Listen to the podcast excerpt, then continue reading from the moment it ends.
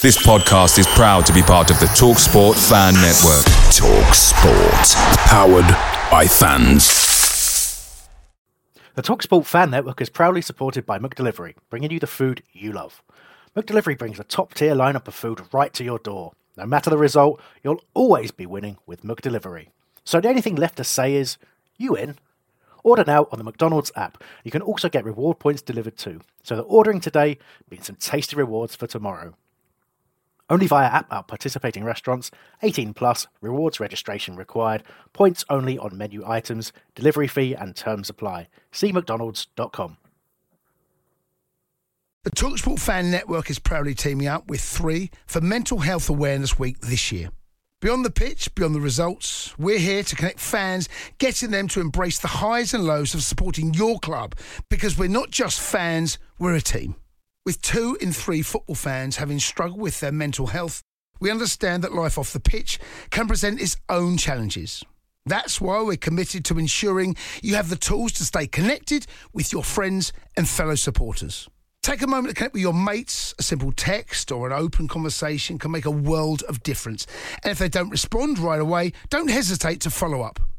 Let's all take a moment to talk more than football. 7020 558. On 558 AM, online, on your smart speaker, and on digital radio. This is Love Sport News. From the Sky News Centre at 7, the police officer injured in the Salisbury attack has been discharged from hospital and says his life will never be the same again. Detective Sergeant Nick Bailey says he's been overwhelmed by the support he's received. Wiltshire's Chief Constable Keir Pritchard reads a statement on his behalf. The care I have received from the medical staff has been simply outstanding from day one. From the man that cleans the floor to the doctors giving the treatment. They have been absolutely phenomenal. Sergei Skripal and his daughter Yulia remain in a critical but stable condition. Meanwhile, Theresa May's in Brussels, where she's expected to urge EU leaders to stand shoulder to shoulder with the UK in the face of threats from Russia. It's a delicate balance for the Prime Minister, trying to garner support from the very group gathered to discuss Britain's Brexit. Elsewhere, Donald Trump's begun a trade action against China, saying the US deficit with Beijing is out of control. The president plans to impose tariffs of at least $50 billion in Chinese imports in retaliation to what he calls American intellectual property theft. Prince Harry and Meghan Markle have sent out their wedding invitations, which include gold on them. They've been made using American ink on English card. In sport, England will be without Jack Wilshere for tomorrow's friendly in the Netherlands. He suffered a knee problem in training and hasn't travelled to Amsterdam. But manager Gareth Southgate is confident the Arsenal midfielder could be available for the game against Italy at Wembley on Tuesday. Hopefully over the next couple of days that will settle down. There's a good chance he's with us Saturday, but we just have to see how he responds. It's just something that in the past has settled down very quickly, so we're pretty hopeful that'll be the case. And Zlatan Ibrahimovic has left Manchester United after the Premier League club agreed to terminate his contract. The Sweden striker is believed to be on the verge of completing a move to MLS side LA Galaxy. That's the latest. I'm Tanya Snuggs. The Crystal Palace Fan Show, the latest on the Eagles. And all the gossip from Selhurst Park. Plus, you Glazers fans getting vocal on the socials. The Crystal Palace Fan Show with 7otb.com. Predict 7 results. Win 7 figures. Love Sport London. A great station for a great city.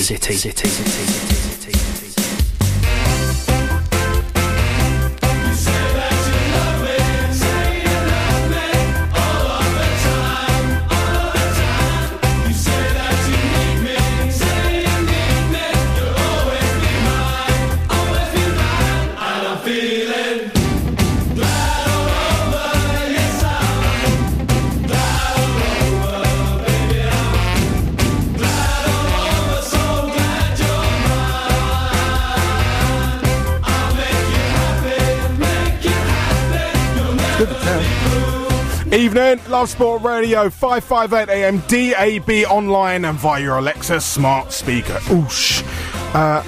We're talking all things Eagles. Eagles, the pride of South London.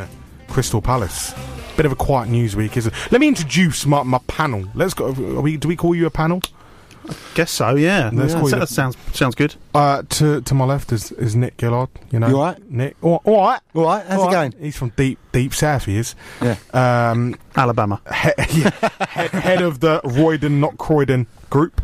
To my right is our chief engineer / inventor, Albert Curley. I like that, Albie. How you doing? All right. I'm all right, pal. And you got your guess who with you. I like that. Oh, spoiler alert! I'm buzzing. And down the middle, we got some new blood in. Although I'm told he's the most hardcore at the lot here.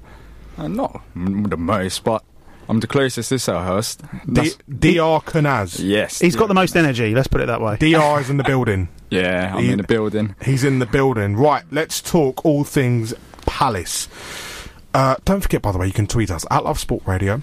It's 0208 7020 558. You got any beef with what's going down at Selhurst? Give us a bell. Shall we review the weekend's events? We did a win. We actually did a win. Did a win. Yes. I forgot about that. Yeah. I've not made one note about it. Because I wasn't sure it actually happened. It was a great performance. And very good. Result that we needed, and hopefully it's a real springboard. Yeah, it was massive, wasn't it? One of the best performances of late, and the way we played against Huddersfield, we just didn't let them into the game. Their first shot was around. They're tough as well to play against, aren't they, DR? Because they attack and they press. They love the Gegenpress, yeah, as they would say in Dortmund. Yes, yeah.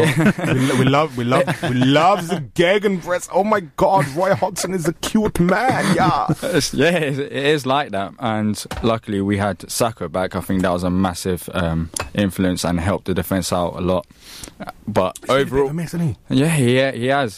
He had an injury which took him out for a couple of weeks. But when he came back next to Tompkins, I think they both were absolutely solid. Also, the midfield, just everywhere in the pitch. Their first shot was in the 60th minute or something like that. 72nd. 60th minute, 72nd. Could you be a bit more specific? Watching, weren't you? Oh, I wrote it down. Who went? Not me. I just came back from New York that day, so... come on, during the football season, have a word with yourself. Have a word with yourself. See what I mean? He's got the most energy. You can't go away during the football season. School trip, innit? Was it a school trip? Yeah.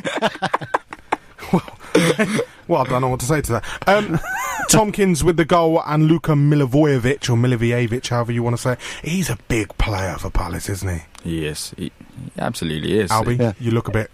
I'm in love with the man. What can I say? Luka, not DR. Yeah, he's... That would be highly illegal. Yeah, yeah. You never told me you're going to New York. Can't believe it. No, it's... He's a huge player for us. He's got the talent, skills. He's everything you need. He's just filled that hole left by Mile Jedinak quite nicely. And the way he puts those penalties away just encapsulates what a player he is. Is he Mile Part 2? No, he can pass the ball. He can pass the ball better, I think. He's just in case you're upsetting Mile Jedinak there. Yeah, he's... I mean, it took Mile a little while to sort of settle into English football, and bearing in mind we were in the Championship at the time, and I think the first year in the Premier League, Jedinak was sort of... You know, he was just a blocker and just had to break play up, and was... You know, and when you're scrapping down at the bottom, that's exactly what you need. Luke is just... He's Jedinak, but with a sort of... He's like got a spoiler and some, you know, under UV lighting and, you know... He was Trump's wall, wasn't he? Well, potentially, yeah. I mean, you know, he'd fend off anything, really. He's an absolute stray hero. Dogs, midfielders, you name it. Yeah, exactly. Mile's there. Luka Milivojevic has scored more penalties than any one Premier League player this season, but only Andy Johnson has scored more penalties in a single Premier League season than Milivojevic. Where are you getting all these penalties from? Well, bearing in mind, Andy Johnson was 14 years ago, so you know there's been a bit of a dearth. But it's nice to know that you can put someone up on the penalties, and apart from that unfortunate one against Man City, which you know would have really transformed our season. You know, you're never nervous. Compare that to sort of Kabay and Ben Teke's sort of sketchy penalty taking. He's not letting Ben Teke snatch the ball off him anymore either, is he? No, it's nice to see they've sorted that out. You're 1 point behind Huddersfield. They're surely... I think they're sinking, aren't they? They're slowly. I think they're going to go ebbing away. I think they're going to run out of steam. I think they've got the second worst goal difference in the league after Stoke. -27.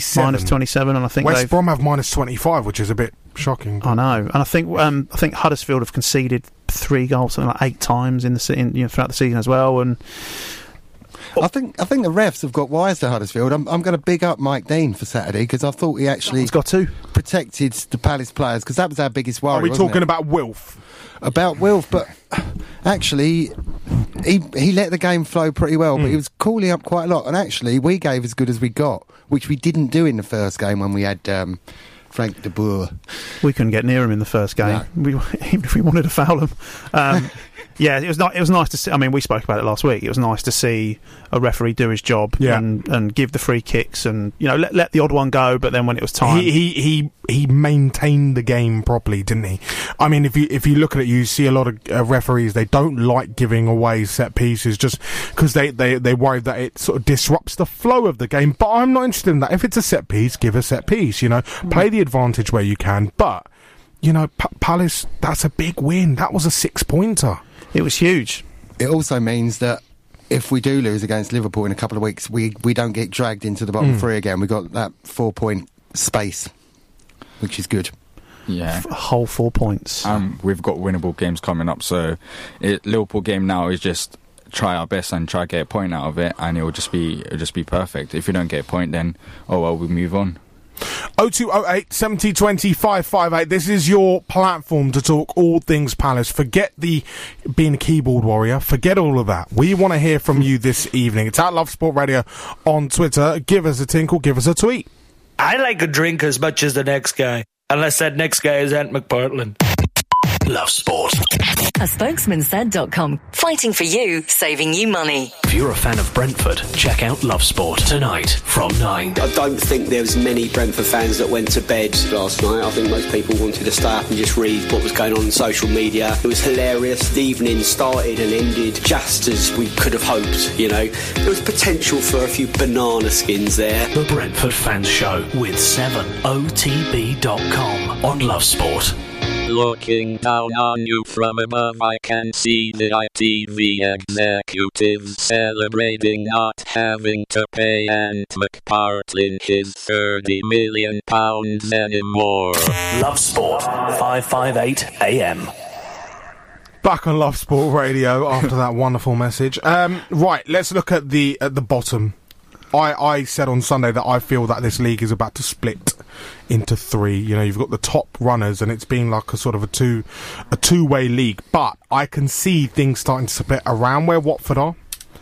Maybe around where Watford are. You could say potentially Brighton could be safe, barring, a last-minute collapse. But, they've got 3 wins in their last 5 games. So you can't really, say fairer than that for Chris Hughton's. But they've done very, very well, actually. They bought well. They didn't live beyond their means. They've done well.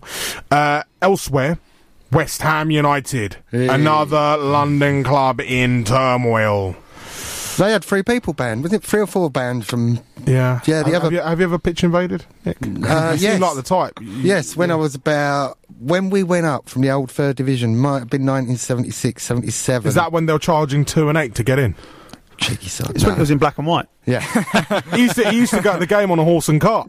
Yeah. So you pitch invaded? Yeah. Why were you reprimanded? My mum slapped me. Fair enough. She dragged me, she pulled me back, went, "You're not going on there." Was your mum at Palace as well? She was the one that got me into it, yeah. She was a big Eagles fan. But me granddad was a big Eagles fan, so okay. Yeah, lived in Beckenham, so yeah.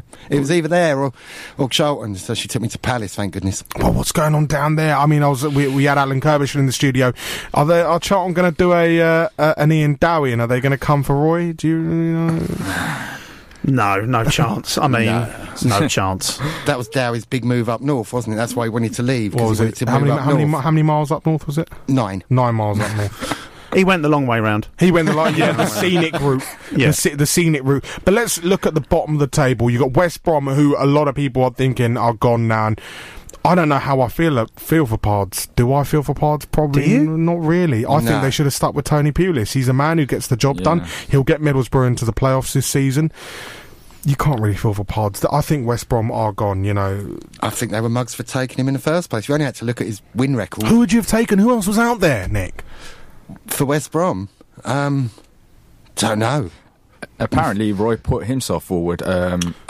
Spartan? I start of this season, or was it? Yeah. So imagine that. Imagine if they had Roy.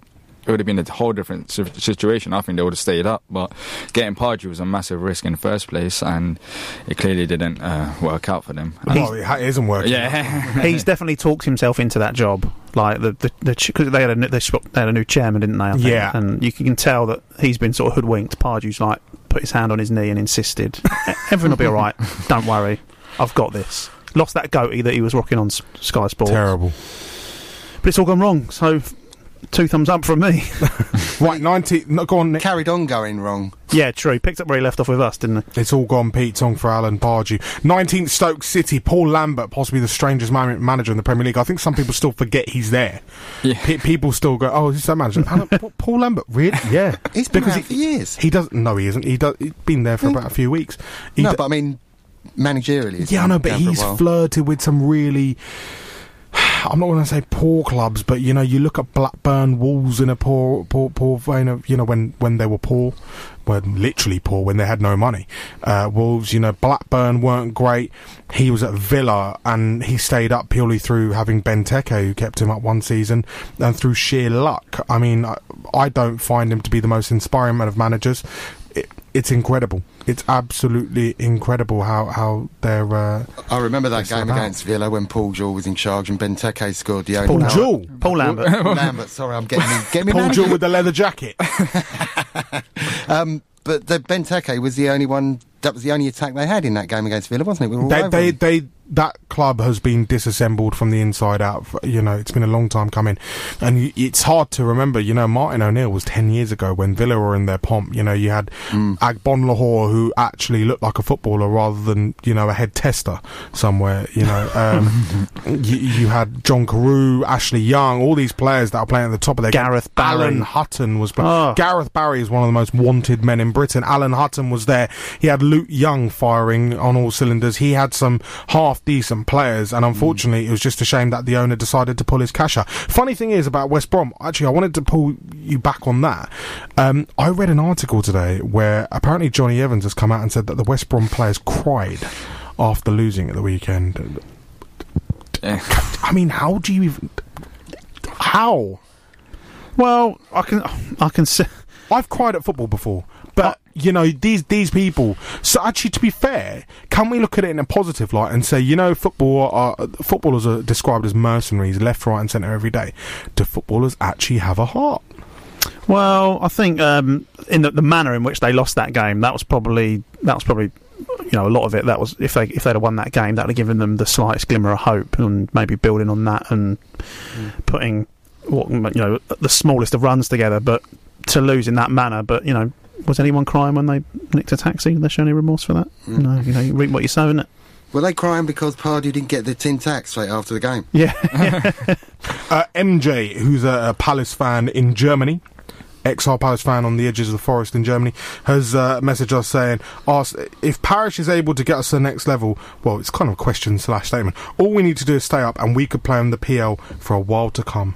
Do you think she's firing a blank there? I think if we stay up this season, it'll be really vital because we've got the players, but it was the injuries that really did cost us this season. I think we're in a position we are due to the injuries. We haven't got enough depth, especially on the bench. I think there's not that many Premier League players. So if we stay up this season and add a few more players next season, our squad is actually decent to... go top half of the table instead of fight relegation. I've got to say thanks to MJ. She also asked, can you play some music from Suggs? We're not a music station. It'd be madness if you did. Yeah, a bit of madness. But she asked, and he's a Chelsea fan. She asked for a bit of Suggs. I have no idea why. They probably don't have much madness on madness in Germany. But I mean, West Brom crying. Let's move on. Let's look at elsewhere in the relegation battle. Southampton. What did these guys were high flyers a couple of years ago? They had all the players under the sun. They had the best recruitment system in England. They had the best you name it. They looked like, you know, the epitome of a well-run club. Then, unfortunately, Markus Lieber, their owner, passes away. His daughter decides, hey, I'm out of this. I want to cash in. And goes. Sweet. And they sell up. And again, it's clueless owners, isn't it? It's just, they were the model, weren't they, really? They were selling... selling good talent for high money and reinvesting in, you know, not a lot of money, and seem to just buy these players that slotted in. So about 3 seasons, wasn't it, they did that? Yeah, and I think that's, you know, that's quite admirable. Not that you go into football wanting to sell, you know, your young talent the moment it becomes sort of comes to fruition. But that's a, you know, a great model of sustaining a football club. But I think it probably gets to a point where your luck runs out. Do you think they? I mean, right now, like, I look at the bottom of the table. Who do you reckon are your three to go? Looking at it, Huddersfield, Stoke, and West Brom. I think Southampton. I think I'd agree with you. I think I'd agree, chaps. Anyone else? I'm the same. I've got Southampton and West Ham on 37. Yeah, I think. Yeah, I'm the same. It's just I want West Ham to go down. I love West Ham to go down. Yeah. we all want West Ham to go. Yeah. I mean, if they go down, there will be serious rumblings around E20. What, because they can't come on Love Sport for 2 hours? They'll have to go down to 1 hour. Oh, Nick. Nick, that's not nice. That's a fair point, but it's not nice at all. I mean... No, well, yeah. Oh, why have you done this? I do feel for the fans, because I think they've been sold down the river with the new stadium that isn't fit for football. You know, it's an athletics ground, isn't it? Well, it's got a football pitch in it. You got the Olympic Stadium in Rome. That looks all right for football. I don't know. It's just the look and feel of the place. But their reactions aren't correct as well. I understand they're frustrated with what's going on, but they can't react like that because it goes down to the players. I like your point, and I want to pause you on that note. You can have your say this evening. We're talking all things relegation battle, as well as Crystal Palace. 0208 70 20 558. You can drop us a tweet at Love Sport Radio. MJ did that in Germany. She also said, if you have no Suggs, can you play Shawaddy Waddy? Oh. Shawaddy, you're not a fan of Shawaddy Waddy? Under the Moon of Love. Yeah, Shawaddy Waddy? Yeah. No, I don't know it really. So would you rather have Suggs over Shawaddy Waddy? I think so. Yeah. Camden's no music on here. We're talking all things sport. This is Love Sport Radio. It's so cold at the moment. The politicians have their hands in their own pockets. Call us on 0208 70 20 558. And don't worry, we won't harvest your data. Love Sport.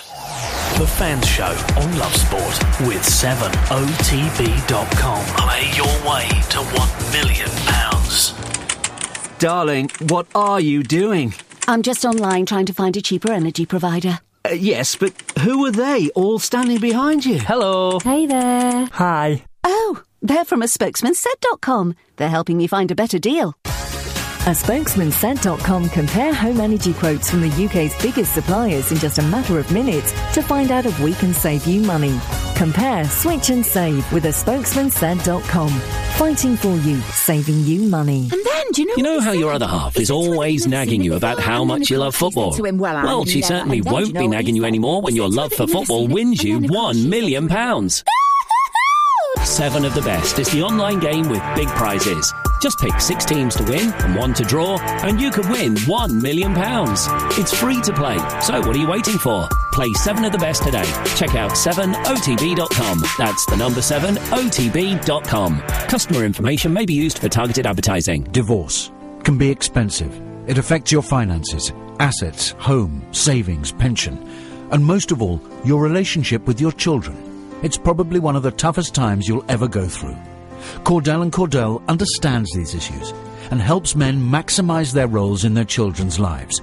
Call now on 0330 60 60 161 or visit cordellcordell.co.uk. Office in central London. A partner men can count on. When it comes to claiming back PPI, here at The Claims Guys, we know what we're doing. We've already successfully claimed back over £670 million for our customers. And in the past 6 months, our team located PPI on over 315,000 accounts. So you see, we're not called The Claims Guys for nothing. To start your comprehensive PPI check, just text SEARCH to 66777. That's SEARCH to 66777. The Claims Guys.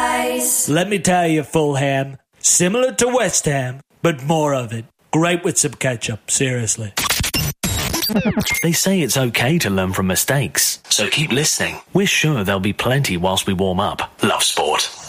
The Fans Show on Love Sport with 7OTB.com. predict 7 results, win 7 figures. Love Sport Radio, Thursday night. The weekend is upon us, but we're here to talk all things relegation battle. And DR, I want to go back to your point before about West Ham. Now, my question to you is, and I've asked this to every single person, they're probably bored of it right now. If West Ham were playing good football, they were winning games, maybe pushing for Europa League, etc, etc, etc, etc, they're playing good football and they were scoring goals, you name it, would the fans really be bothered about the Olympic Stadium that much? No, I don't think they would, but they're clearly not, and they're just frustrated on the whole team, and they're taking out their frustration in different kinds of way. They're blaming the owners as well, and to be fair, they have a right to blame the owners. I don't think it's only the Olympic Stadium. I think it's their transfers as well, and the whole remodelling of the club. Let's be fair, they changed the badge. Yeah. They changed the badge. Looks terrible. Let's be fair. Yeah, they've changed everything, and I don't think the fans just appreciate it. But then again, I just don't. How is it going to make it any better? It's not running onto the pitch. You can see the players were frustrated, and if you want to win game and get results, you can't just run onto the pitch and expect it to be all perfect if you're going to distract the players. So just let your frustrations out in different ways instead of running. How do they do it though? Protest. Don't go to the games. If you're not happy with it, boycott. Can you guys ever remember a time where it got this bad for Palace? Only near the administration, when quite a few people rocked up at the ground on the day we thought we were going to go under. Under Simon Jordan? After Simon Jordan. When just before. Yeah, but that was more at the situation rather than at the board or, you know, any sort of individuals or the players. It's certainly never got that bad. Players on the pitch telling the players what for. We've never had that. We did have a couple. Who was it? We had a fan square up to Delaney a couple of seasons ago, didn't we? As he was walking off the pitch, but that's about as much. Yeah, that was true. Yeah, that was last season, I think. I mean, where the stands are at Palace, you know, when you're walking down and where the stands are, where the tunnel is at Selhurst Park, it's a very, very easy pickings. And we saw Roy Hodgson having a bit of an altercation with a fan, didn't we? He wasn't having an altercation. He was having a conversation. Yeah, that was after the Ben Teke penalty thing. Yeah, Ben Teke penalty thing against Bournemouth. But for credit to Roy, he came straight out and answered the question in the press, saying, you know, they wanted to know why we let Ben Teke take the penalty. I very, very much disagree. He said, you know, we didn't let him take it. He's insisted on taking it himself. So he's, you know, in a way, he's covered his own back and thrown Ben Teke out at the deep end. But, you know, it's not, certainly wasn't a poisonous, you know, dangerous, nasty sort of scenario. It's frustrating. There is frustration at all football grounds. Can I just go back to West Ham? One West Ham fan I know is really, really fed up with the chairman there, because quite often chairman will give clubs a loan, won't they? Yeah. And with very low interest. Gold's made $25 million. Well, that's the thing. Everyone wants to know now, where's the money from the bowling ground gone? It's sad. It's sad. And, you know, so I was talking to a Brentford fan yesterday, and we were talking about how grounds are sold with stadiums and whatnot. And I said, well, not with Ron Nodes, they're not. Ron Nodes and Griffin Bart, Ron Nodes and Selhurst, you know, he knew what he was doing property-wise, and it cost Simon Jordan an arm and a leg to buy it. And I remember reading Simon Jordan's book, and he's come out and he said, you know, when I got there, they'd just built the Holmesdale Road stand, and it was a shell. He goes, is this a complete stand? Because it was a shell. I haven't been inside it. I mean... Well, it was Mark Goldberg, who Nodes sort of stiffed. I think he wanted... I can't remember how much he wanted for the club, but he wanted like another 20 million for the ground. And Goldberg somehow said, I mean, we could do a whole show on Mark Goldberg's reign. That was, you know, he paid Terry Venables $250,000 just to interview for the job, didn't he? Yeah. And it's not until we went into our or just came out of our second administration that the ground and the club were reunited, and that was only because of the protests at Lloyd's. It was hours away from not going through, and CPFC 2010 Parish and the consortium were going to pull out if they couldn't get the ground. So you can sort of appreciate these near misses that, and these promises that you get. I think that's the problem. You know, I'm not a West Ham fan. I don't read the chairman's notes in the programme, but I think that the problem seems to be this move to the ground was meant to allow them to spend X amount on transfers, and it seems that money isn't going on the team, it's going potentially in someone's pocket. Let's go to the phones. 0208 70 20 558. Mark is on the line. Mark, you're on Love Sport. Hello, yeah. For the relegation this year, it's going to be West Brom and Crystal Palace and West Ham, I reckon. Whoa. Mark, are you a Palace fan? No. Who do you support? Charlton. Oh. Well, we couldn't have made that up. Why is it going to be Crystal Palace? Apart from having your own sort of, you know, your view and your sort of bias. Yeah. Come on, let's be realistic. Palace are just due, aren't they? They go up, then they go down, and they've done that for 30-odd years, and they're going to carry on doing it for the next 30 years. So I think it's about time they got relegated. And what about your own team? How are they? What's the future hold for them? Well, now we've got Lee Boo in charge. I think anything's possible. Have you still got that sofa next to the pitch? Oh God, no that went. That's long gone. Fans. It got returned to DFS in the sale. All right. That was ripped up and thrown on the pitch quite gladly. Is there any chance Palace and Charlton will be facing off in the Championship together next season then? It's possible. I mean, I'm not too. I mean, we could get in the playoffs, but you know, I never say never. You're not a better man, Mark, are you? Well, not on that. Not on that one. No. Well, Mark, that's been an enlightening call. I really appreciate. I mean, you know, I appreciate there's no sort of scientific insight into why Palace are going to go down, by your opinion. But that's what it's all about, isn't it, Mark? That's what it's all about. Yeah. And I mean, you know, as a Charlton fan, that's all I've got to look forward to now. Millwall are probably going to go up, so you know. Mark, you're welcome on any time. Thank you very much for your call this evening. Thanks, Mark. Love Sport Radio, 0208 7020 558. If you share the same belief as Mark that Palace are on their way down. Don't call in. No, give us a call. When's the Charlton show? And I might call back. You're more than welcome. Back and forward. 0208 7020 558. Have we seen the next new sort of radio battle? Nick versus Mark at Love Sport Radio on Twitter. Think about this. Autonomous cars, I have to tell you, they're moving forward. London's lunchtimes have just got tastier. He's a familiar face and isn't afraid to chat about the right stuff. If you love sport and love London, you'll love Kevin O'Sullivan at lunchtime on Love Sport. Weekdays from 1. If you don't, just turn it off. It's not a prison we're running here. Love Sport, a great station for a great city. With a spokesmansaid.com. Now I am one with the universe. I can understand its great mysteries, like what is going on with the Charlton back four. This is Love Sport. Back on Love Sport Radio after that wonderful call. Thank you very much. Thank you very much, Mark. You can have your say. 0208 7020 558. Back to the topic. I've lost track of where we were. We were talking about West Ham United and sort of the troubles they're having. Is there any real worry? I mean, let's be fair. Out of the teams in the bottom half, and you know, let's be fair, it's a strong set of teams down there. You know, you look at Stoke. They've got quality in their squad. West Brom. I mean, Krzyzewak is supposed to be a very good player. Southampton have got good players. West Ham have got good players. Palace have got good players. Huddersfield, I'd say, have got the weakest team or weakest squad in that conglomerate of teams, and they're sitting 15th. Not for much longer. How is this actually happening? And who has enough quality to get out of it? Can Moisey get them out? Ugh.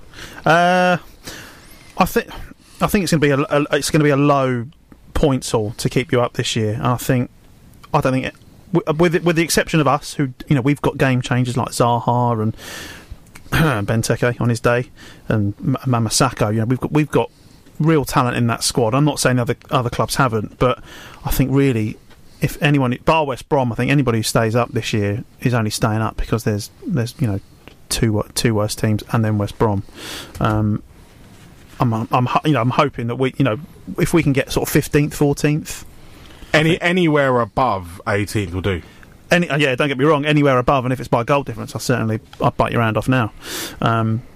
But yeah, I think it's just it gets to a point in the Premier League. Everybody's got money to spend, you know, so everybody can go out and blow a huge wad on a player if they want to. So it gets to a point where it just gets down to who's, you know, can they do it though? Could West Ham go down? I think they quite. I mean, you look at their running, and they've got United, Chelsea, Arsenal, City. Away days are great, but there's nothing quite like playing at home. The same goes for McDonald's. Maximise your home ground advantage with McDelivery. You in? Order now on the McDonald's app. At participating restaurants, 18 plus, serving times, delivery fee and terms apply. See mcdonalds.com. The TalkSport Fan Network is proudly teaming up with 3 for Mental Health Awareness Week this year. Beyond the pitch, beyond the results, we're here to connect fans, getting them to embrace the highs and lows of supporting your club, because we're not just fans, we're a team. With 2 in 3 football fans having struggled with their mental health, we understand that life off the pitch can present its own challenges. That's why we're committed to ensuring you have the tools to stay connected with your friends and fellow supporters. Take a moment to connect with your mates. A simple text or an open conversation can make a world of difference. And if they don't respond right away, don't hesitate to follow up. Let's all take a moment to talk more than football. You know, that's... Well, the Arsenal's a given, isn't it? That's a win for them. You never know what you're going to get. I mean, there's our run is definitely the most favourable, which is what I think's on our side. Or not, us being Palace. Wow, there's always that caveat. If we go down, I think it's literally our fault, because we've got every player back for the run-ins and we've got winnable games. So I believe in Roy. I think we'll stay up. I like that positivity, optimism. Right, let's the ignorance of youth. Change. let's change angle somewhat, and a bit of a story that came out yesterday about Simon Jordan being attacked. Yeah, that's not cool. I mean, no. You know, not cool at all that he was driving his dad home from to the hospital and he was attacked. It's quite sad, isn't it? Like, just to see there's so much crime going on in London these days. I'm worried it was a Palace fan, that's the problem, because, you know, there was a lot of Palace fans that didn't like him. Yeah, it's horrible. Was he that bad? He backed the club, and you know what? I'll say this. When Palace were going down and, you know, the final day at Charlton, and Richard Murray said something unsavoury to Simon Jordan, and he turned around and goes, I backed my club. Well, you know, you've got to say something. He put his money where his mouth is, didn't he? Yeah, he's maligned for different things. He came out that he'd reunited the club and the ground, didn't he, at one point? But then he put an awful lot of money in. I loved what he said about agents, although he probably shot us in the foot a little bit in actually getting players in for speaking the truth. And it's good to have a personality. Do you reckon he had too much of a personality? Maybe a tad, but... Damn it. Go on. I think you have to... Again, there's a lot of he's not without fault, and he certainly, you know, he essentially led us into administration. However, behind that, I think people forget he was 32 when he bought the club over. Not that I'm saying I'd be unhappy with it, but he only had 30 million £30 million, you know, that's all it needed back then. And eventually that runs out. He didn't want to take. And again, you can use this as a stick to beat him with. He didn't want to give up control and let other outside influences in, and I think anything he did, I mean, he's a fan, anything he did in his opinion was for the best of the club, whether it was subpoenaing Dowie at his press conference, telling agents to, you know, poke it. I mean, was it the Telegraph or the Guardian? He had an article in there that was a weekly article that was probably some of the best stuff you'd read. He was always very honest. And he got hauled up by the FA for it week after week. Like I say, he's not without fault, but I've got nothing bad to say. He spoke truth to power, didn't he? So when Steve Parish walks up, I mean, they look fairly similar. It's the blonde hair, it's, you know, the sunglasses, the expensive cars. Did you guys potentially think, well, this guy could be another Simon Jordan, or he could? I think he's a toned down version of Simon Jordan. We just thought, because he looked like that, we thought he was a local. Well, he is a local, isn't he? Yeah, but sunglasses. It was difficult because you don't know. You're getting stories going backwards and forwards about how cheaply Steve Parish got the club off of Jordan. I think Jordan's a little bit bitter about that. Yeah, half a penny per pound, something like that. I mean, I'd probably be a bit upset. Yeah, he has a right to be upset. To be especially fair. Now he's had his watch nicked. Yeah, but now he's you know, his beloved club's doing well. Let's talk about Parish now. And he's confident that, you know, he is leading Palace into a new age and the future and whatnot. And there has been a statement / a bit of an article on the Crystal Palace website saying club chairman Steve Parish has provided a positive update about the club's redevelopment plans, which are due to be discussed by Croydon Council's planning committee in 4 weeks' time. It's about time something happened with Selhurst, isn't it? I mean, you look at... We were talking about it with the Fulhamish guys yesterday. Fulham are knocking down the Riverside stand. They're building another one of these monster stands with hospitality features and whatnot, because Craven Cottage, the last time they did work there was, what, 18 odd years ago, you know. I think say in the 1800s. You know, it's a proper ground though. I love Craven Cottage. So is Selhurst. That's why I like Selhurst as well. It's a four-sided ground. You know, it's not one of these sort of mega dome bowl style stadiums, which I'm not really a fan of. But it's, you know, and someone has put out the question, is it a case of if we get relegated, this will get put on hold? But Parish has said, no, I will back it and I'll keep pushing it because we need to move forward. That's the kind of vision you need from a chairman, isn't it? Indeed, indeed. But it's that fine balance. We thought that the Harris backing us would give us a lot more money to help towards that. But he's still trying to scrape money in elsewhere, isn't he? Well, I think that the ground development that we're hopefully going to see probably wouldn't have happened without Harris and Blitzer. But you know, it's like you say, Aaron, something needs to be done. You know, even just having a sweep up would be nice, you know, around the ground. But, and you can't, if you even if we were to go down, we still have to have aspirations of becoming an established Premier League club, especially in London. So you need to redevelop the ground, no matter what. See, in Albert's eyes, redeveloping the ground is, do you remember Fawlty Towers, they had the Irish builder O'Reilly? Oh, yeah. Lick a pins, 2 days, lick a pins. That's what he wants. He's happy with that. Yeah, just a little scrub up. And to be fair, they've done that. You know, they've taken the sort of rotting carcass that was the ground, and they've done everything they can. They put cladding over it. Bit of cladding. Listen, don't knock the bit. Nothing that a bit of cladding can't hide. And you know, they've put the fan zone outside, and you know, they've done everything they can, but. You know, there's only so much you can polish. So Parish has come out and says we have to plan for every eventuality. My aim is to move the club forward. Whatever happens, we've got to find a way. It's just such an important project because the aim of the club is to be in this league. In my view, this is essential to the club's development. But to reiterate once again, I completely believe in this team, the manager, and these players, and that with everyone's tremendous support, we can retain our status in the Premier League once again. So Parish is fully behind the project. He knows that, you know, Palace can move on, and I really think they can as well. I think Palace need to move on from, you know, kind of just staying up now. I think we've been saying that for like the last 2 or 3 seasons. It's got to the point, and bless him, Pardew tried to instill his sort of transitional period and move away from that, and that ultimately sort of ran out of steam and turned out to be another disappointment.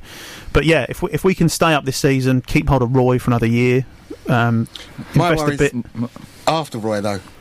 Well, of course, but... Are we going to go back to that same situation with De Boer, where it's like, right, let's change it now, let's change the style that Palace play, let's try and evolve this into a newfound club, and you're going to be back down where you were again, and you end up rehiring someone like Big Sam, someone like Tony. I would like to see somebody come in under Roy, almost to be an apprentice. John Solarco? He was on the coaching staff before, wasn't he? I don't know how he got on. With Mark Bright? Yeah. Ian Wright? Ian Wright's to Arsenal. He likes Arsenal too much. I wouldn't like to take a legend as well, someone away from the club, because when you take legends, it normally doesn't end well, so... Yeah, we're running out of legends as well. Yeah. Yeah. I might send this Guess Who board to Steve Parish and he can flip it down and... I actually offered him a game on Twitter and he didn't actually reply. Politely declined. I think he's scared, to be honest. I think he's scared. He's worried by us and, you know, the power he possesses. We'll be playing Guess Who in the next hour. And we'll also be talking to Peter Ramage. Yep. And we'll be speaking to him and seeing what he's been up to lately. 20 minutes to 8 o'clock. This is Love Sport Radio. You can have your say. 0208 70 20 558. It's at Love Sport Radio on Twitter. I'm actually really humble, more humble than you'd understand. And I'd choose this one over LBC, TalkSport and 5 Live put together, for sure. That's the truth right there, and I don't lie. Love Sport, the warm-up. Wearing the second-hand leg warmers we found outside Pineapple Studios in Covent Garden, whilst we limber up to liberate London from mediocre talk radio. Love Sport with 7OTV.com. Predict 7 to net a million. When my morning alarm goes, I never struggle to get out of bed. I love my job because every day I help people save money. You see, I work for a spokesmansaid.com. We can help you save money on your home insurance. All you need to do is visit a spokesmansaid.com and find out if we can get you a better deal.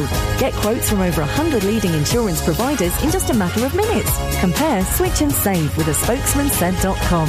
Fighting for you, saving you money. You love your sport, but it can be a pain organising it.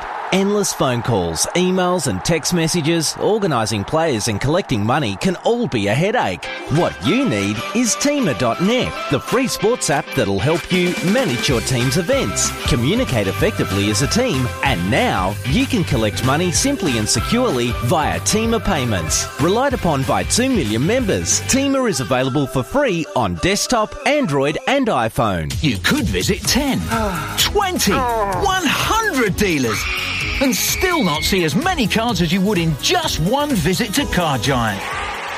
Because at Car Giant, we've up to 8,000 quality used cars in stock, all at unbelievably low prices. So don't go round the houses for your next car. Go to Car Giant, the only place for giant choice and giant savings. It's how London buys its cars. Car Giant.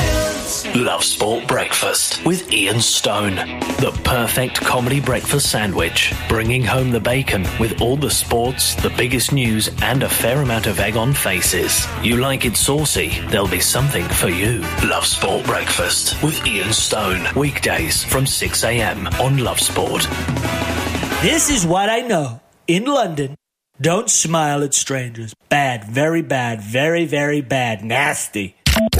Like all newborns, we're going to make mistakes. Our boss has certainly filled his nappy a few times already.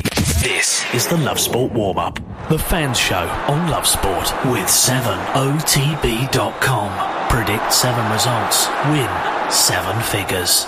Right, Love Sport Radio. And possibly one of those best moments I've ever... I mean... So, whose water did you just drink? I think I've just had the remnants of Alan Kirbishley's water from the previous... Not the remnants of Alan Kirbishley. No, no. Say. You know, but he's had the remnants of Alan Kirbishley's water, which is brilliant. Let me very quickly remind you about 7 of the Best. It's a very, very cool online game that I've been playing, and what you got to do is choose 7 teams. So you've got to pick 6 winners and 1 to draw. If you do it 3 weeks in a row and you win... You win £1 million. It's brilliant. Get on it. I've been doing it for the past 2 weeks. Haven't quite got very far. I mean, you know, I had Palace actually. Palace won for me on Saturday, but some of the predictions haven't been going too well. But it's definitely a bit of fun, and it's free to play as well. 6 winners and 1 draw. And a draw. 3 weeks in a row. £1 million. Yes. Wow. So this weekend, you're looking at your League Ones, your League Twos, your National Leagues and Scotland, and it's going to be a difficult one, don't get me wrong, but it's always worth having a bit of fun. Who are Charlton playing? Put them down for a win. Charlton playing Plymouth Argyle. Plymouth win.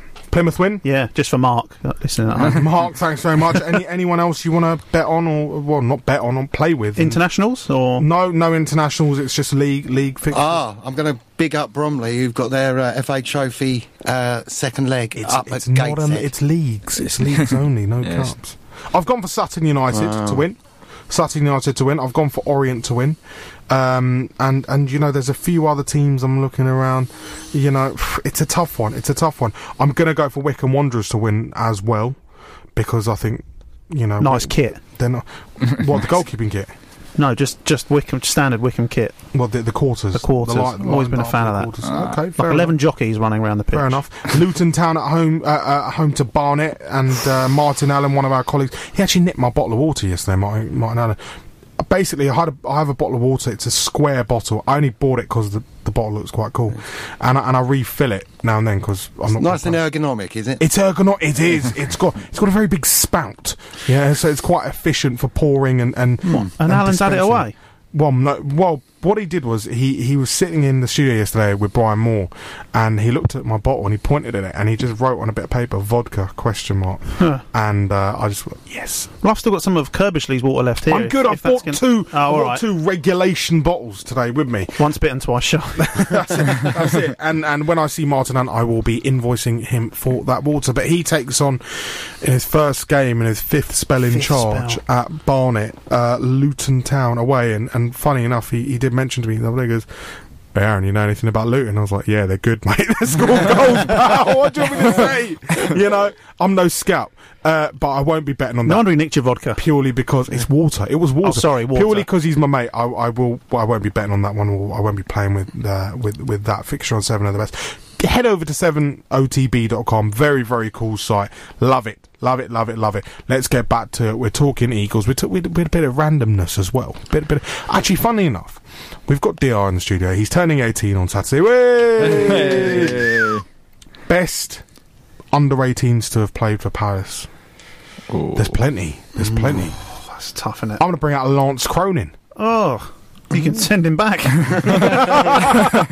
We had the... when Bostock played for us at the age of youngest ever player for us, age 15, and kind of got turned off of playing for a championship team by his dad and went off. Did he go to Tottenham? Yeah, he played 0 Tottenham games in, for about in 5 years. £11. Yeah. And then he's been round the world about 8 times, hasn't he? He's at Bursaspor now. I mean, he went to Spurs, played for Brentford, Hull, Sheffield Wednesday, Swindon and Toronto, and went out to Royal Antwerp, to Leuven, where of course they make Stella Artois, and other beers are available. Lons, yeah, other beers are available. Bursaspor as well. To be fair, he's travelling the world, so not really that bad. I mean, and he's still only 19. He is Palace's youngest ever player, I believe. 15 years, 287 days.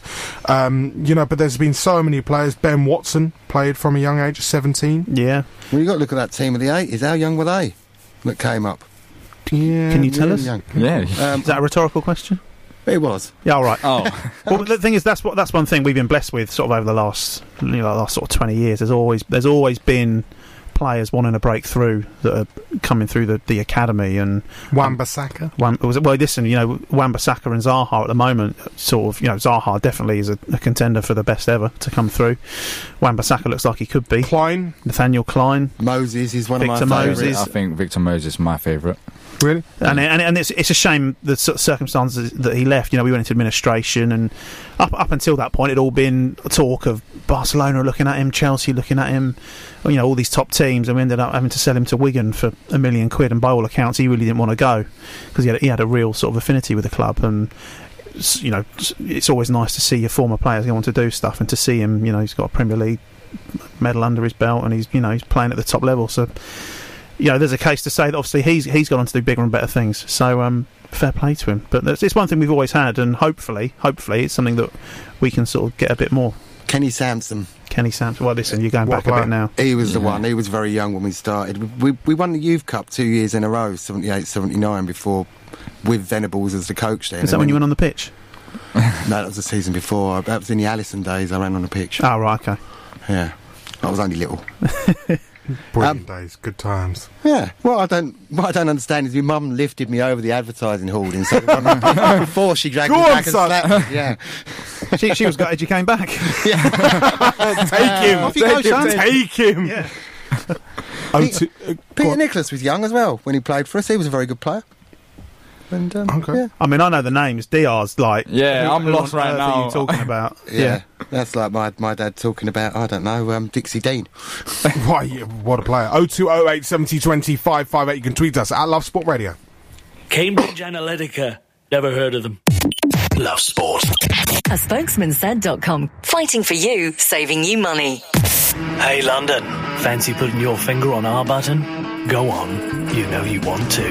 Get up close and personal with us every Sunday night for a dating show with a difference. Extend your digits to divulge your dating disasters. From bad hair days to Netflix without the chill. Sunday nights in London will never be the same. Dating disasters on your London station. Love Sport. I have passed on, and now I'm travelling the universe. And I have found Ant McPartlin's career in a big black hole. Love Sport, 558 AM.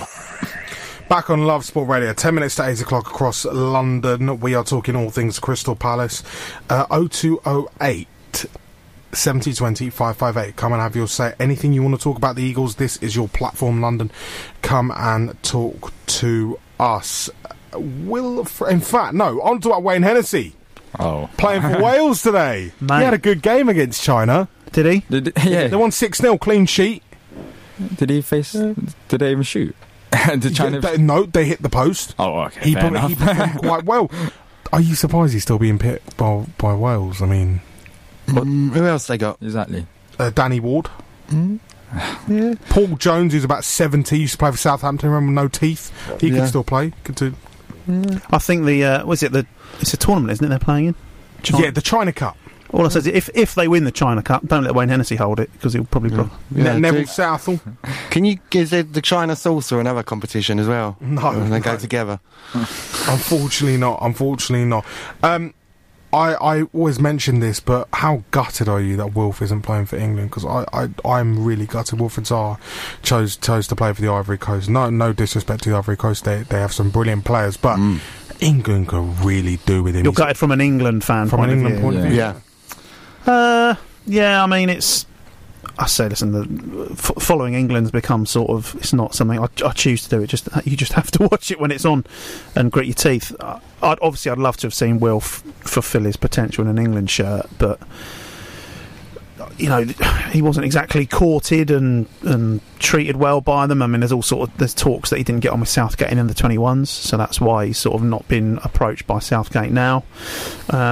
And if Wilf Zaha feels his place is, you know, playing for the Ivory Coast, you know, that's where his you know, his heritage is. So yeah, good luck to him. Positive news on a Palace front though. Zaha has pulled out of the Ivory Coast friendlies against Togo and Moldova. I already got sent home injured, but we're not really sure whether it's just he's not. I don't think it's an injury. I just think Palace called him back because it were just friendlies that weren't necessary, and we need Wilfred Zaha. Exactly. I mean, you're spot on. I mean, Mark Ritson has come out in the Courier and Advertiser today and said that Zaha will now rest and should be fit to face Liverpool on the 31st, which is good. It was Ian Wright was saying that Zaha was going to be better off staying at Palace than he would be going anywhere else, because he'd be able to play his own game rather than being constricted by what Pochettino might get him to do at Tottenham, or he wouldn't have as much free reign, and that's where he's at his best. Yeah, I think that's true. At Palace, Zaha can do literally. Our target man is Zaha, and I think that's the best way to use Zaha, to make him your best, because he's the best player possible on a pitch. That's when he shines the most. When he goes to Tottenham, there's going to be likes of Dele Alli, Harry Kane, and I feel like if he has one or two bad games, he might drop. Then after that, it's just going to go downhill. He'd have to step over Dele Alli, wouldn't he?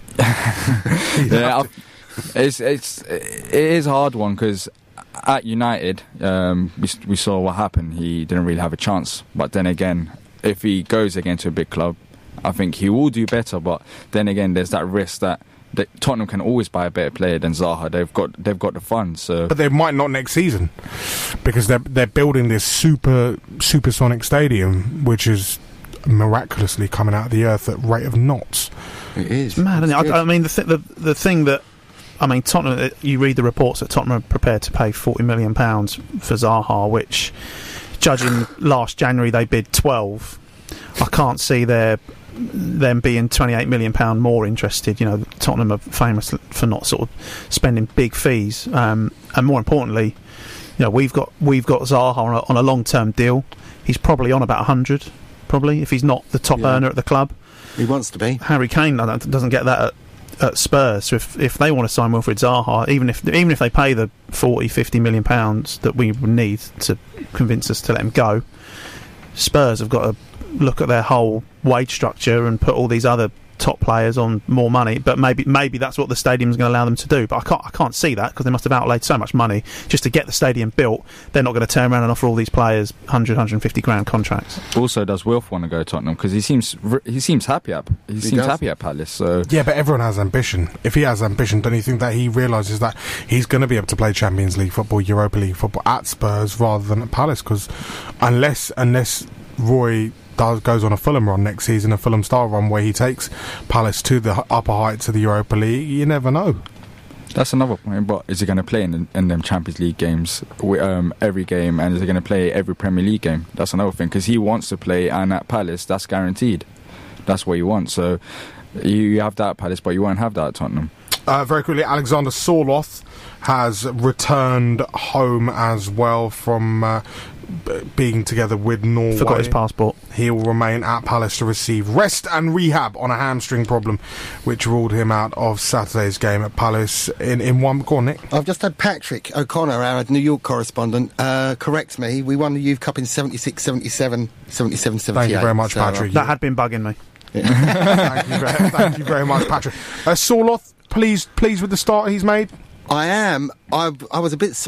I thought Sorloth would start on Saturday when Ben Teke did. Well, he was injured, which probably didn't help his cause. I thought he would have been ahead. I think the talk was he was going to start, wasn't it? In training, they'd been roughing the team out with Sorloth up front, and then he's tweaked his hamstring, whatever it was, and that allowed Ben Teke to come in and, I have to say, have a really good game. Love Sport Radio, 558 AM, DAB, online and via your Alexa smart speaker. And you can have your say this evening. 0208 70 20 558. I'm looking at the clock on the wall, and I can't tell the time, but apparently it's nearly time for the news. Love Sport. Listen to this. And now listen to this. Can you spot the difference? No? Well, this car is exactly the same as this car. But it costs less to insure, because the driver saved money at aspokesmansaid.com. Aspokesmansaid.com is where you can find quotes from over 100 leading insurance providers, so you can save money too. Compare, switch and save with aspokesmansaid.com. Fighting for you, saving you money. You could make the main dealer's day by paying over the odds. Or you could go to Big Motoring World and save a fortune on up to 2,000 pre-owned BMWs, Mercedes, Audis and VWs in stock. Then with the money you save, put a smile on your face with a cheeky weekend away for two. Give yourself a break at Big Motoring World. Just minutes from the M25. See bigmotoringworld.co.uk. Big Motoring World. It's the burning question. Did you or didn't you? Well, there's one way to find out if you did have PPI, and that's to get the claims guys to do a thorough check. If the claims guys do discover you are sole PPI, they'll contact your bank and do all the hard work for you, with nothing to pay up front. So, let's find out if you did or you didn't. Just text SEARCH to 66777. That's SEARCH to 66777. The claims guys. Divorce can be expensive. It affects your finances, assets, home, savings, pension, and most of all, your relationship with your children. It's probably one of the toughest times you'll ever go through. Cordell & Cordell understands these issues and helps men maximise their roles in their children's lives. Call now on 0330 60 60 161 or visit cordellcordell.co.uk. Office in central London. A partner men can count on.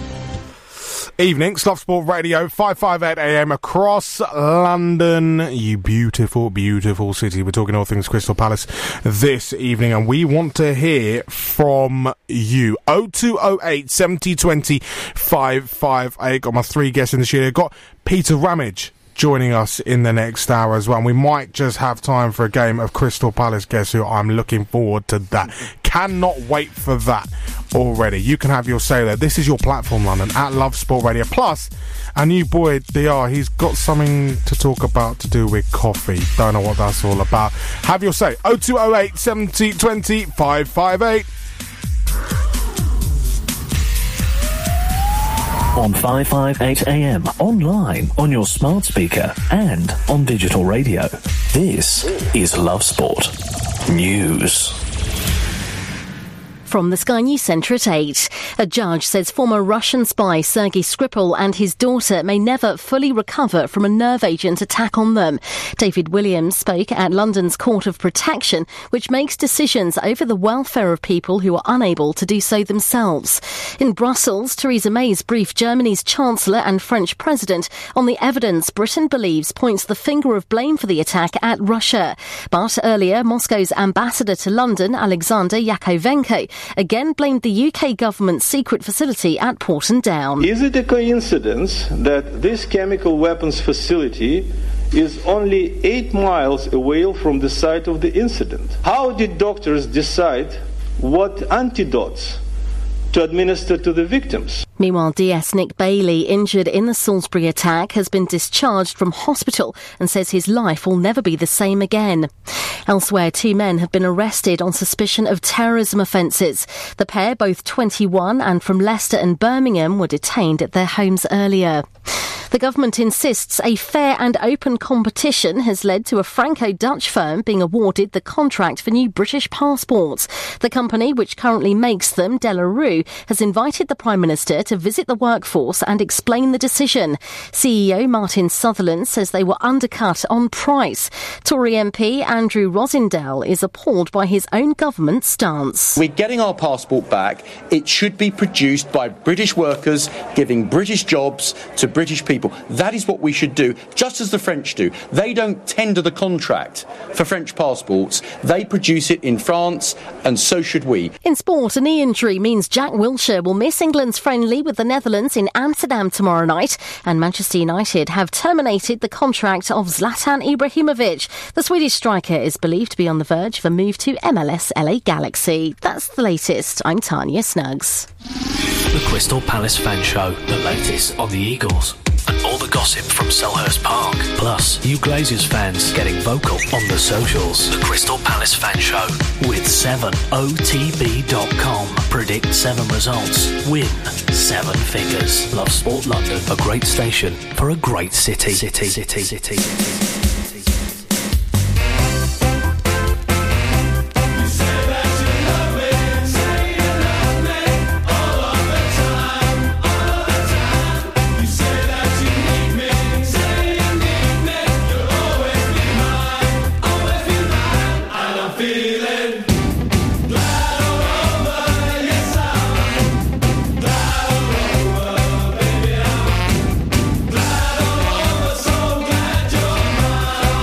Evening, Love Sport Radio, 558 AM, DAB, online and via Alexa smart speaker, and your Google Home as well. I've got one of them little Google bots. It's quite hard to say, hey Google, play Love Sport Radio, and it does it. Brilliant. It's the world cool we live in. It's quite cool technology. I'll be asking it to make me a cup of tea soon. Hey Love, go on. It works with Home Sale Radio.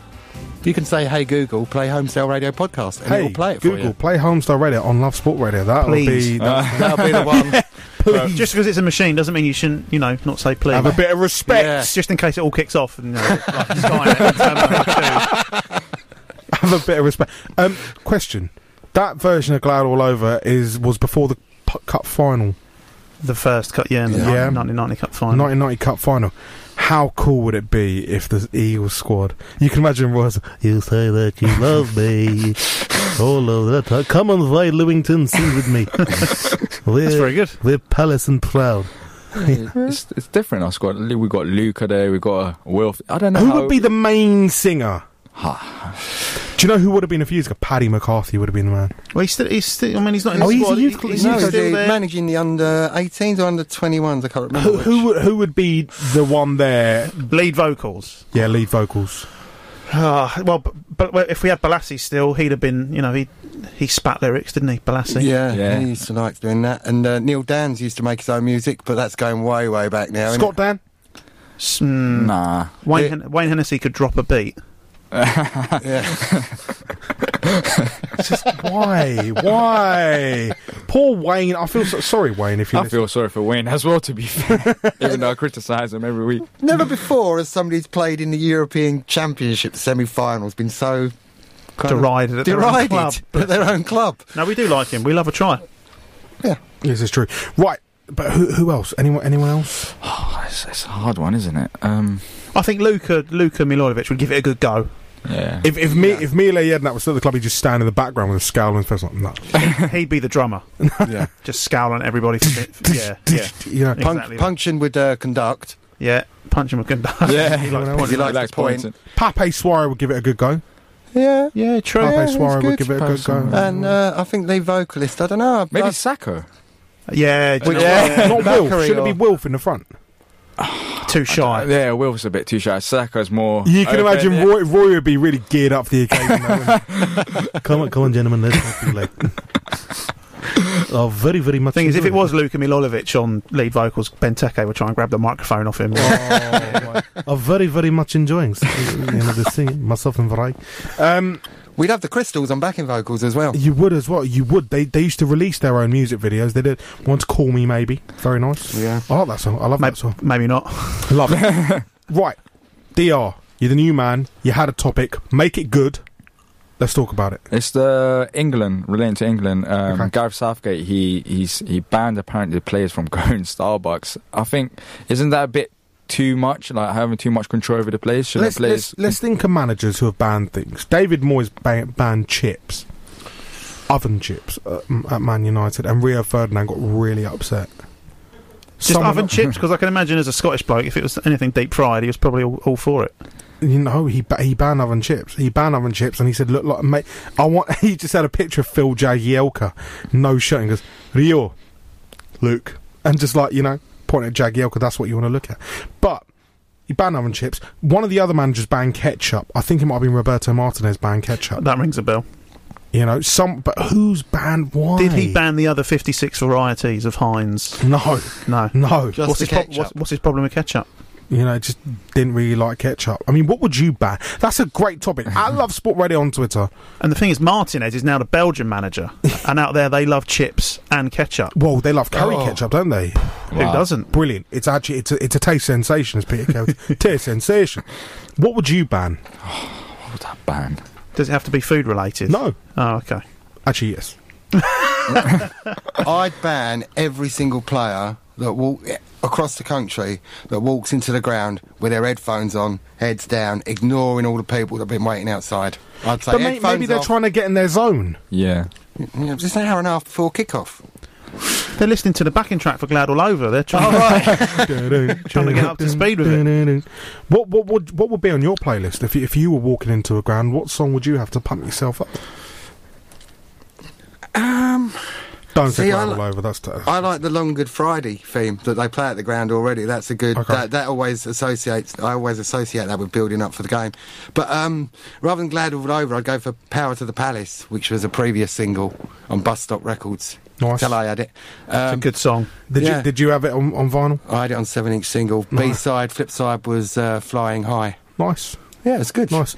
Don't. If you're going to come out with any grime-based music, no, I'm banned. It's banned. Marvin Gaye. Oh, what Marvin Gaye? Really? What song? What's going on? Let's get on.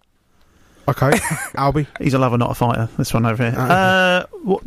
As a player going into the ground, I'd probably go for something like "You're the Best" from Karate Kid. You're the best. Yeah. Around. Yeah. I listen to that when I walk into school to pick up my GCSE results to get me pumped up for that. But by that point, it's too late, isn't it? How did you get on? I should listen to it before the exams. How did you get on?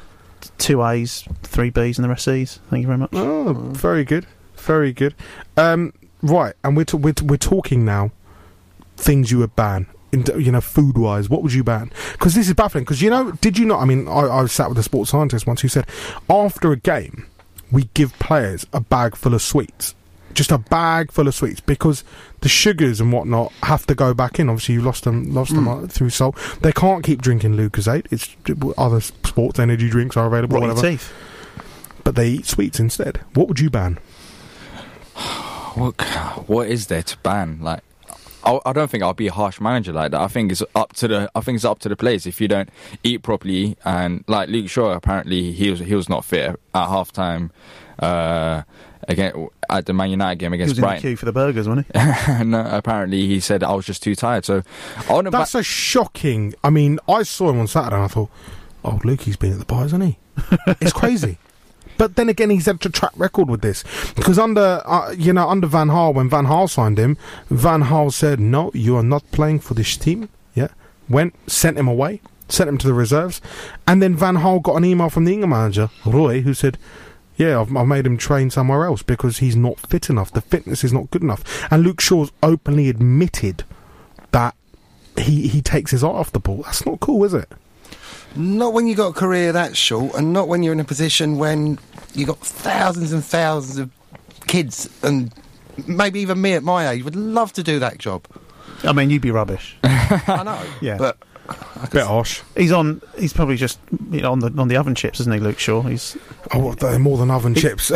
Love Sport Radio 558 AM DAB 0208 7020 558. What is your go-to song at the football? You know, if you had your headphones in, what is going to get you pumped? We want to hear from you. You can tweet us at Love Sport Radio. Lego, the strongest brand in the UK. I think I'm going to have to build my wall with Lego now. Love Sport. A spokesman said.com. Fighting for you, saving you money. If you're a fan of Millwall, check out Love Sport tomorrow night from 9. The game itself wasn't all that bad. The Lions have got to do better than that second half performance. It was absolutely shocking from start to finish in the second half. We say we made 9 changes. I think the fact that we made 9 changes was a bigger difference than the quality of the 9 changes we made. The Millwall Fans Show with 7OTB.com on Love Sport. I have travelled into the future, and I can see Declan Donnelly sitting at a bar looking very sad. I hope he's not drinking snakebite and black. Love Sport. Robin, have mercy. We're back on Love Sport Radio, and delighted to welcome our man, Peter Ramage. Peter, to the show. Peter, welcome to Homestar Radio. Welcome to Love Sport Radio. Great to have you on this Thursday. We're talking all things Eagles. First and foremost, what was your track walking into the stadium on your headphones, on your iPod Classic? What was it? Evening. Stickers on the spot straight away, why don't you?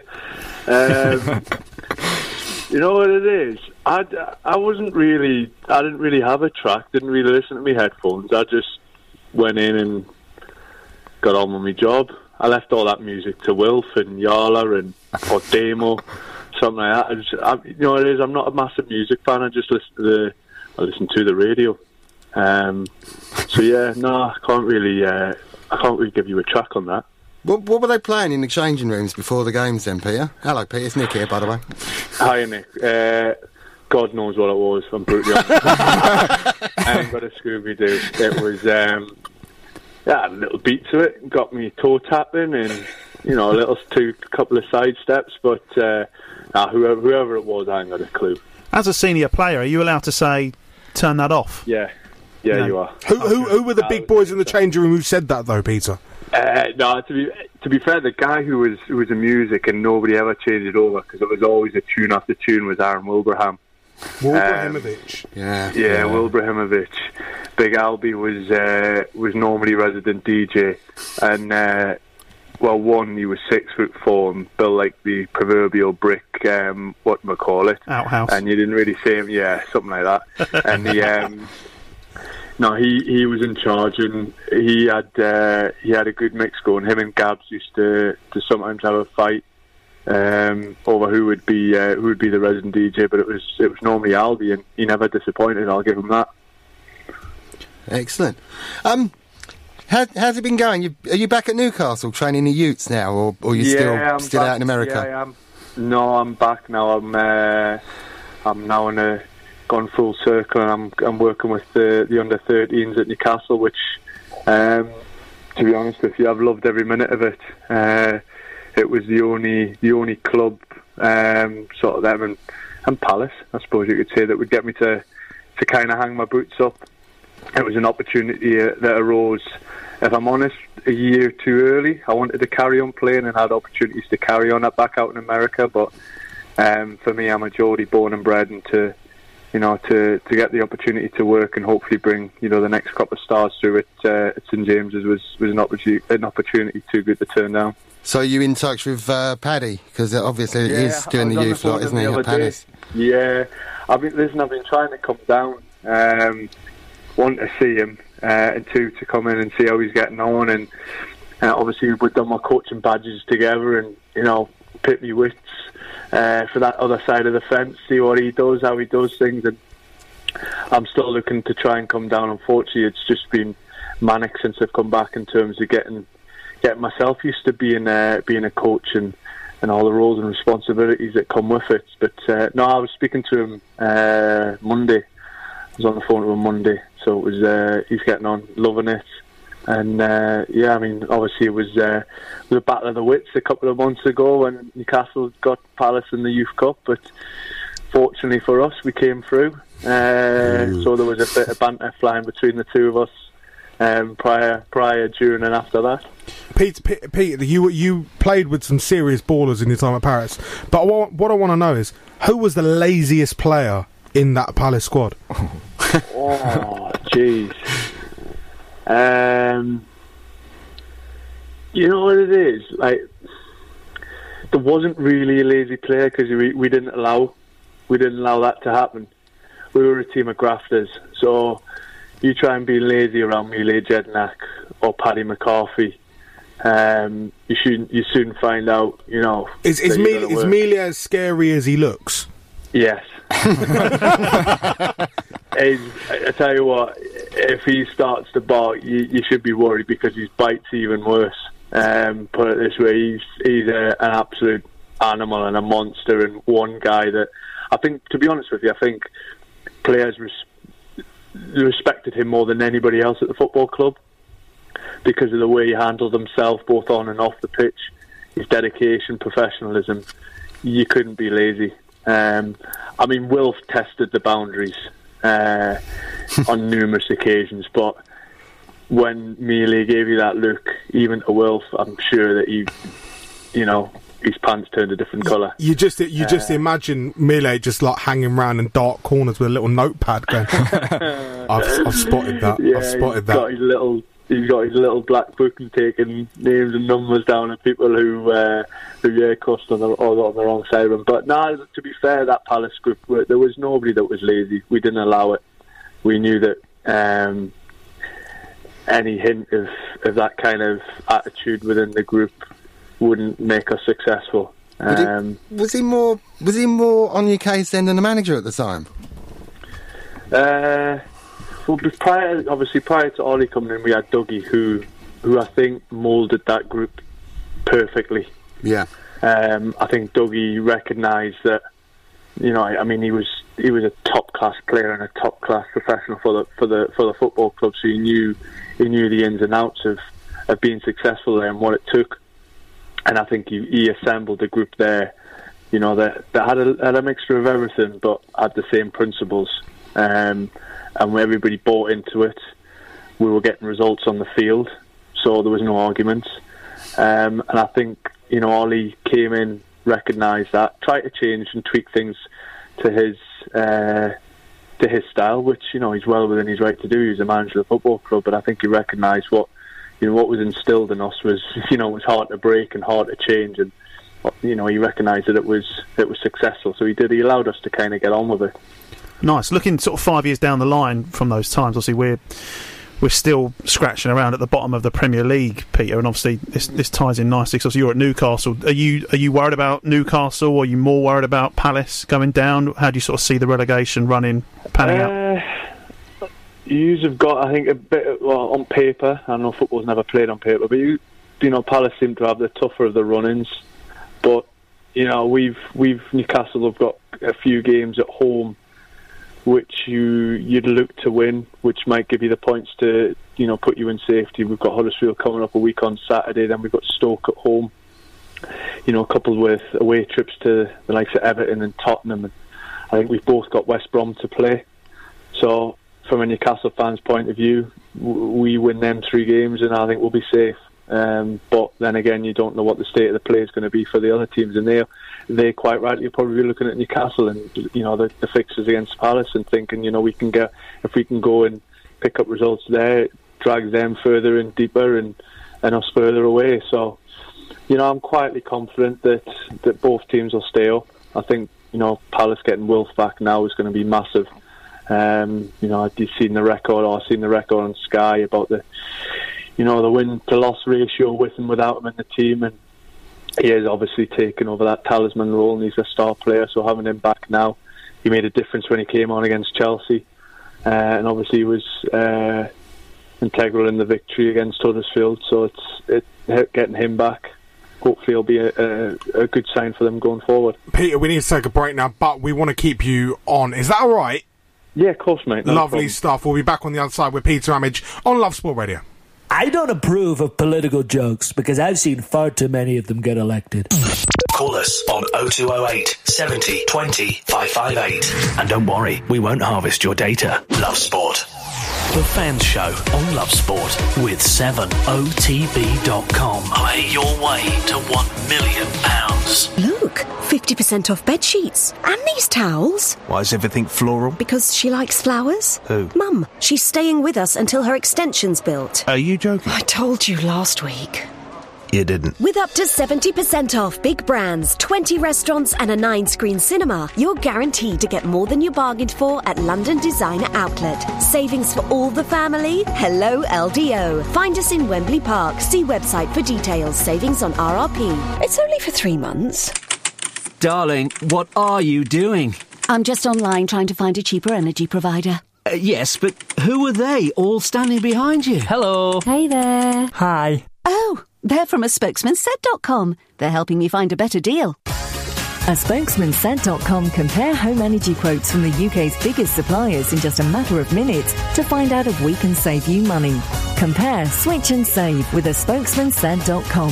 Fighting for you, saving you money. You could visit 10, 20, 50, 100 car dealers. Or just visit Car Giant with giant choice and giant savings. Car Giant. You love your sport, but it can be a pain organising it. Endless phone calls, emails and text messages, organising players and collecting money can all be a headache.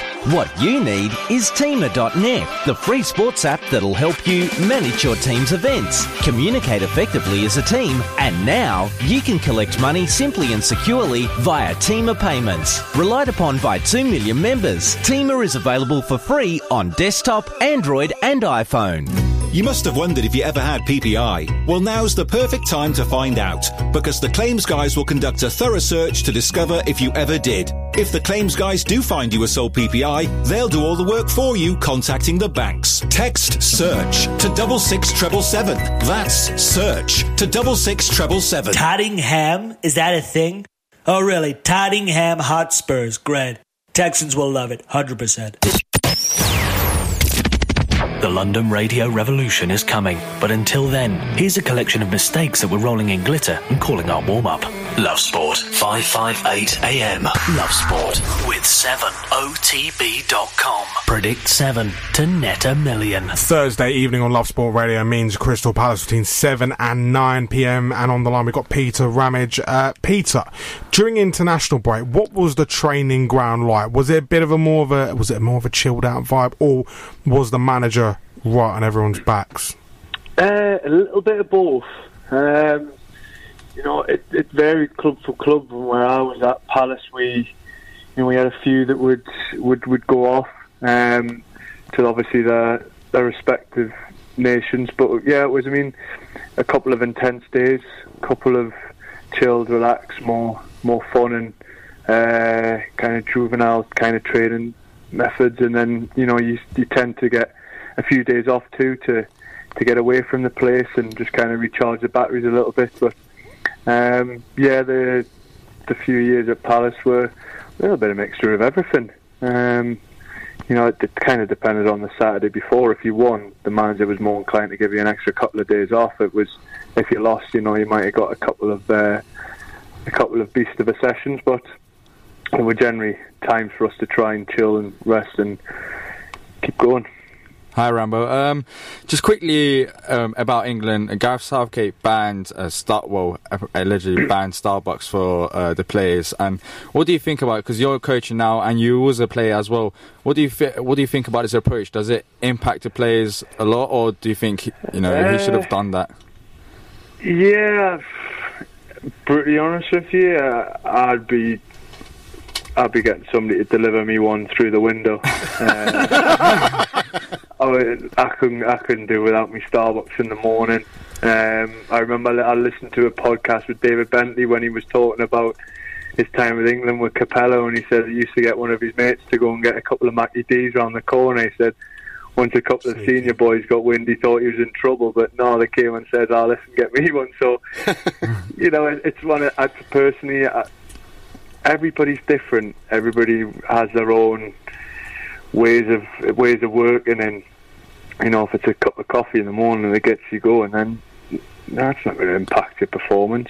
There obviously is implications in it. But then again, if your body's used to having a caffeine, or used to having tomato ketchup, or used to having this, then taking it out of you might have the adverse effect. As you now coach the youth in Newcastle, would you do something like this, or do you think it's up to the players and it's their responsibility of what they drink and what they eat? Yeah, I think it's up to it's. You got to give players responsibility. I mean, you can't allow them total freedom to do what they want. Because you know, what would you ban, Peter?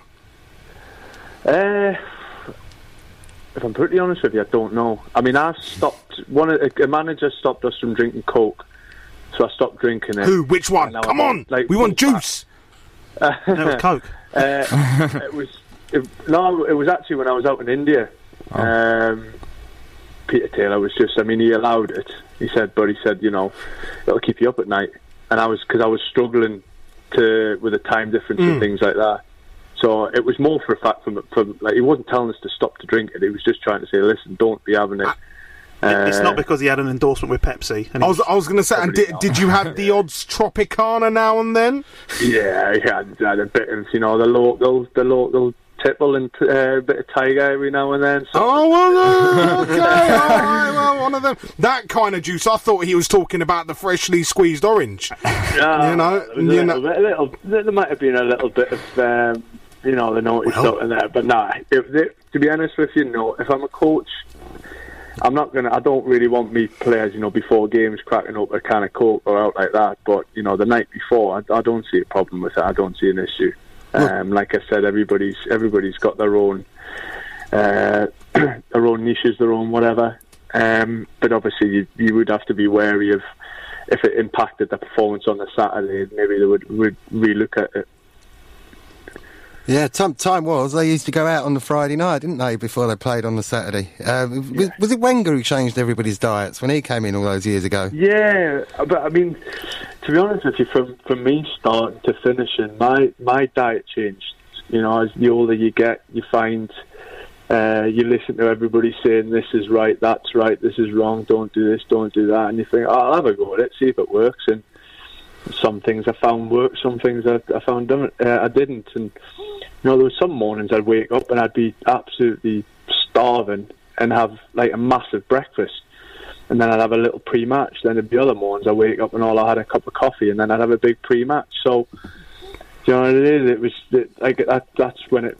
You know, everybody was saying, "Oh, you shouldn't be doing this, you shouldn't be doing that." Well, why do you? You know, you don't live in my body. You don't know what my body needs or what my body desires at that moment in time, or what my body wants or needs to get me through the game coming up.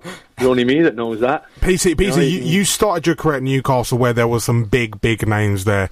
I think everyone wants to talk about Shearer. You know, you had Bellamy, Kieran Dyer, etc., etc.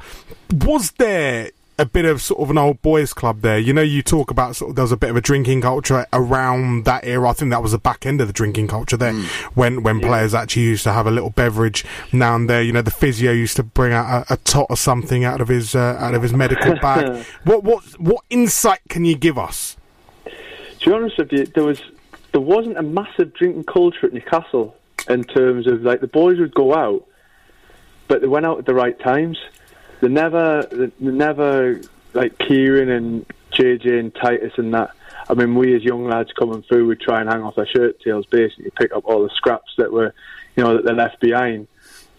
But they never went out outside their curfew. They never crossed the line in that respect. They were always good, honest professionals who, yeah, they like the party. Unlike that Santiago lad who ended up at Real Madrid. Oh yeah! Oh, so we went. Well, no. The funny thing was, so we done it. We were involved in the filming, and I was in the reserves. So I'd done a couple of scenes that, you know, unfortunately got cut out. You know, obviously I had a face for radio, and they realised that. But they took us. One of the scenes was out in a nightclub, so we went out, and mate, he was left on the floor within half an hour. We had to drag him out. The crew didn't know what was going on, and we were. So he didn't, to be fair, after that, he didn't come out with us. He didn't want to socialise with us, and he didn't really want to know us. He got in and out of Newcastle as quick as he could. But, did you actually think, though, Peter, you know, like, you know, when the film crew rock up, why, hey, you know, got a bit of a different career lined up here, you know, I could have some in here. Well, my mum's always told me I was pretty and I was a good-looking lad.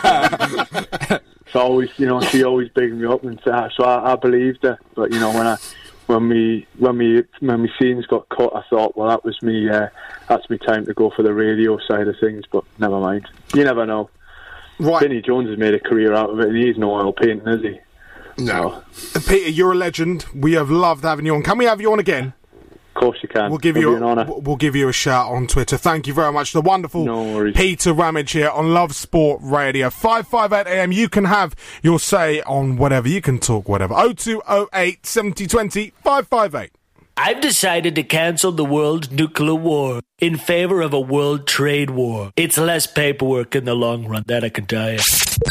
West Ham, Charlton, Spurs, QPR, Arsenal, Fulham, Crystal Palace, Brentford, Chelsea, Millwall, Watford, non-league, AFC Millwall, non-league.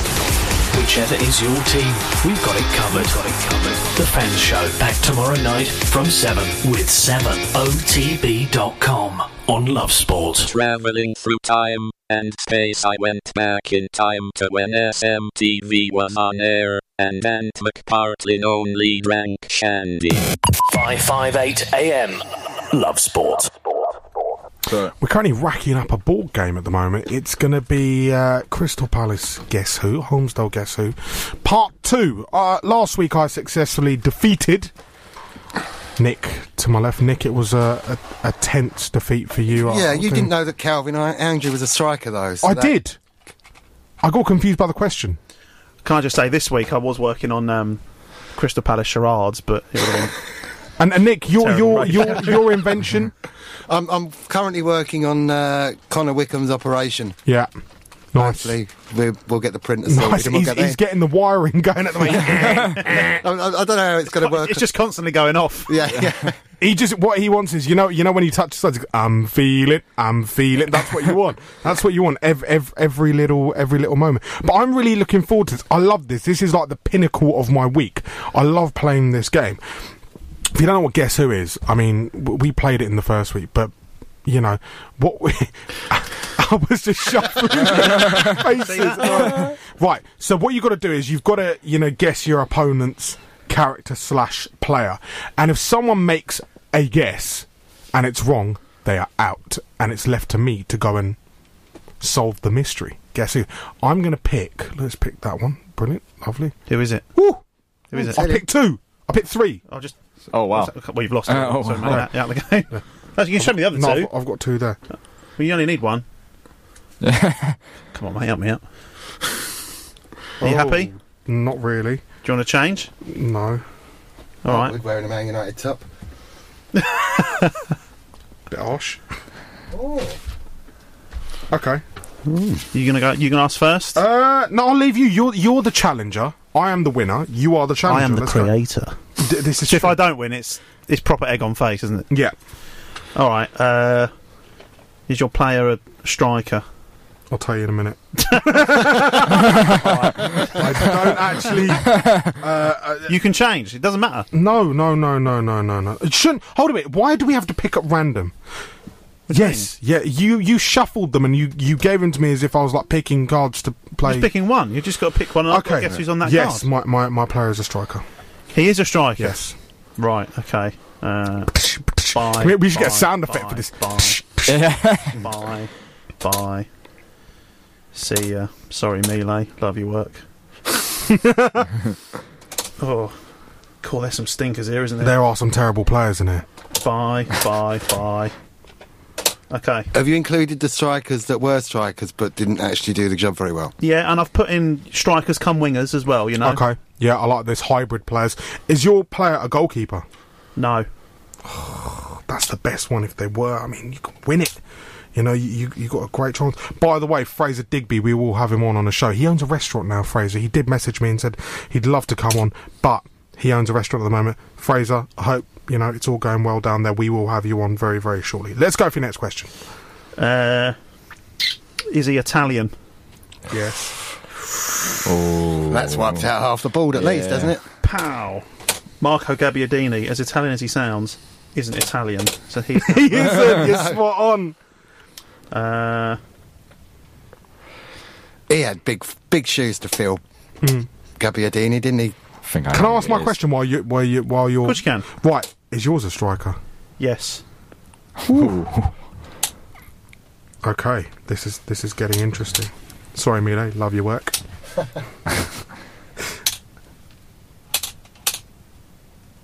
Okay. You can broaden the fact you've had to look him up. I know it's not. This person. No, here. I don't want to lose this. This is going to upset me now. Okay. Go on. Did your striker play? Did your striker play in the Premier League? No, and I know you've worked it out already, so come on, put me out my misery. You go have a guess. That's your go. I'd go for the straight guess. Right, okay. Ooh. Go with your heart. Is your player Adi Akinbaye? Incorrect. Oh. Is your striker Michele Padovano? Yes. Yes! Oh. Who was yours? Mikel Forsell. I was thinking of him just straight away. I thought, of course you were, he's in front of you. Do I go for that? No, I thought, well, there you go. £13 well spent there. I've got my defeat is there. Nick, I bet you're well happy. One for two. Nick, that was for you, mate. You're welcome. Thank you very much. And that will be back next week. Crystal Palace Guess Who? The only board game ever to be played on radio. Love Sport Radio, you can have your say. 0208 7020 558. We've had a tweet in. Give me a minute and I'll find it. I've just been searching up Michael van Gerwen because he has won. He didn't Gary Anderson. Palace. He didn't play for put him down for Palace, but Gary Anderson is playing darts at the moment. Brad has tweeted at Love Sport Radio saying it's got to be Fix Up Look Sharp by Dizzy Rascal for the walkout tune. Yeah, that's pretty good actually. I'm more of a rock kind of listener, especially when it comes to football. I think that football is rock, so I like the Cortinas, I like the Stone Roses. I was listening to that song Now I Feel Like a Force of Nature, Oasis. Big tune. Okay. Big tune by Oasis. But realistically, he still listens to them tunes nowadays. Look, the footballer-wise, only Damien Delaney at Palace, mate. But it's terrible. Will Zaha listen to Oasis? Who knows? It's brilliant music. At least you can understand what they're saying. You're sounding like my dad now. It's true. It's true. No, Albie. Yeah, I'm all right with Dizzy Rascal, to be honest. Yeah, any. But I like where you're coming from. I like the sort of Manchester, indie scene. Manchester. Yeah. I want to be adored. I want to be a dog, as my sister used to call it. Oh, really? She never actually knew, saying I want to be adored. I always think Right Here, Right Now is also a brilliant track. Fatboy Slim. Yeah. Brighton fan. Yeah, can't allow it, I'm afraid. He started off as a Palace fan, did he? And a House Martin. He's from that area as well, isn't he? Tarquin. That's his real name. Wow. Tarquin. Apparently so. Norman Tarquin Cook. Slim? No, Norman Cook. Tarquin Cook? Tarquin Cook. He said he changed it from Tarquin to Norman. Yeah. Norman is a great name. So he could be a House Martin. Not be funny. If your name's Tarquin and you're going to change it, do you really plump for Norman? Norman was Curly Watts' his name in Coronation Street. Do you remember Curly Watts? Well, yeah, because everyone called me Curly Watts. He like Curly Watts, did he? Curly Sue, Curly Watts. Norman was his real name. I'm sure it was Norman's a great name. Yeah. You had Norm from Cheers. Yeah, true. Where everybody knows your name. Media mogul in the 80s, Normski. Normski, yes. I mean, that was before I was even... My parents weren't even married. That's why I'm here, for the oldies. Mm. Okay, it's an oldie but a goodie. Any other famous Normans? It's a classic Normans with Nick Gillard. Norman Wisdom. Yeah, okay, I'll give you that. Norman Hunter bites your legs. Jeez, Nick, you're old. Do you know any Normans? Any Normans at school? No, because those kind of names are coming back into fashion. Your Normans, your Edwards, Tarquin. I know someone who's called their daughter Peggy. Peggy, get out of my pub. Isn't Peggy short for something? Margaret. Yeah, of course it is. Is it? Yeah, sure. Wow. Margaret. Yeah. Blimey. Albert, what's your real name? My real name's actually Matt. Why do you call yourself Albert? Family nickname.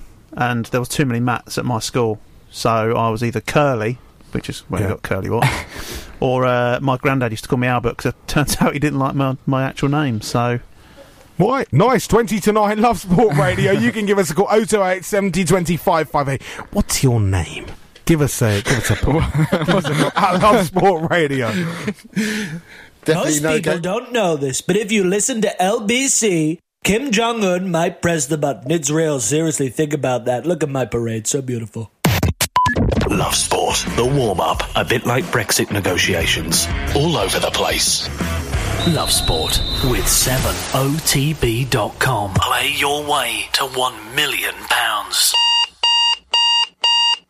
When my morning alarm goes, I never struggle to get out of bed. I love my job because every day I help people save money. You see, I work for aspokesmansaid.com. We can help you save money on your home insurance. All you need to do is visit aspokesmansaid.com and find out if we can get you a better deal. Get quotes from over 100 leading insurance providers in just a matter of minutes. Compare, switch and save with aspokesmansaid.com. Fighting for you, saving you money. And then, do you know... You know how your other half is always nagging you about how much you love football? Well, she certainly won't be nagging you anymore when your love for football wins you £1 million. 7 of the Best is the online game with big prizes. Just pick 6 teams to win and 1 to draw, and you could win £1 million. It's free to play, so what are you waiting for? Play 7 of the Best today. Check out 7otb.com. That's the number 7otb.com. Customer information may be used for targeted advertising. Could you offer an abandoned or unwanted dog a loving home? If you can, All Dogs Matter would love to hear from you.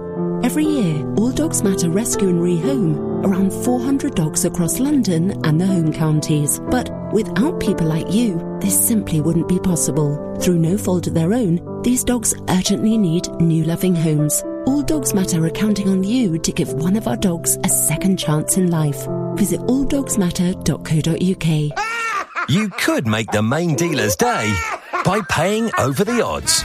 Or you could go to Big Motoring World and save a fortune on up to 2,000 pre-owned BMWs, Mercedes, Audis and VWs in stock.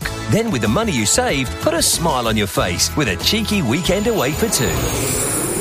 Give yourself a break at Big Motoring World, just minutes from the M25. See bigmotoringworld.co.uk. Big Motoring World. Who knew the first floor is actually the second floor? That's a thing, seriously.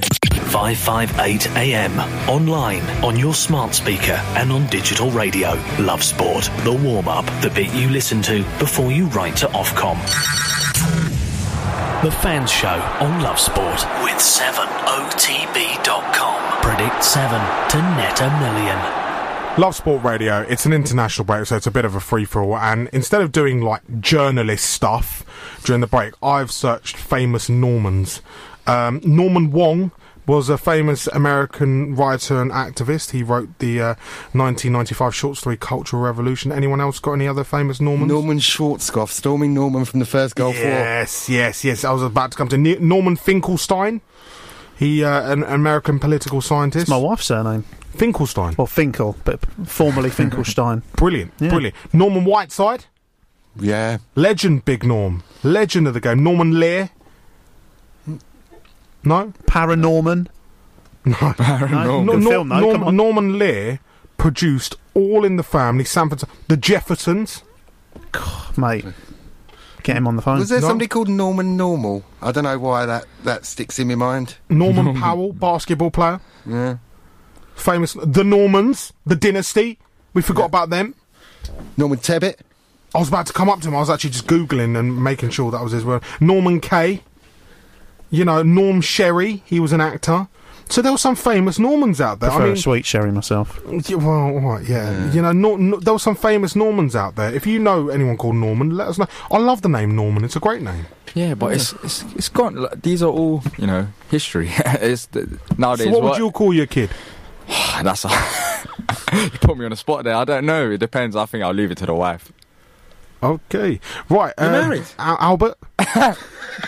What would I call my kid? Yeah. My kid's called Arthur. So is he actually? He is called Arthur. After the stand?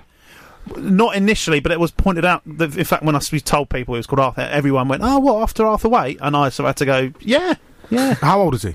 He's 3.5. Does he sing, we're the Arthur? No? Do you know what? It's quite. I'm taking him to his first game next weekend. He's going to go to the Liverpool game. That's cool. We're not sitting in the Arthur Waite, unfortunately. Where are you sitting? Sitting in the main stand. Is that more of a family-friendly zone? It is, yeah. And I'm borrowing someone's ticket. She's got a youth ticket because that's the way it goes. Can't sit in my seat. Is he excited?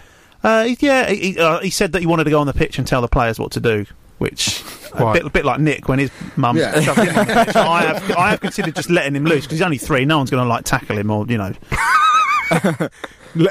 Jedinak's going to fly from Villa Park and land on the pitch. Move away, child. So it's Arthur. If you're listening, he's not listening. He's in bed. Arthur's in bed. Good, nice one, Arthur.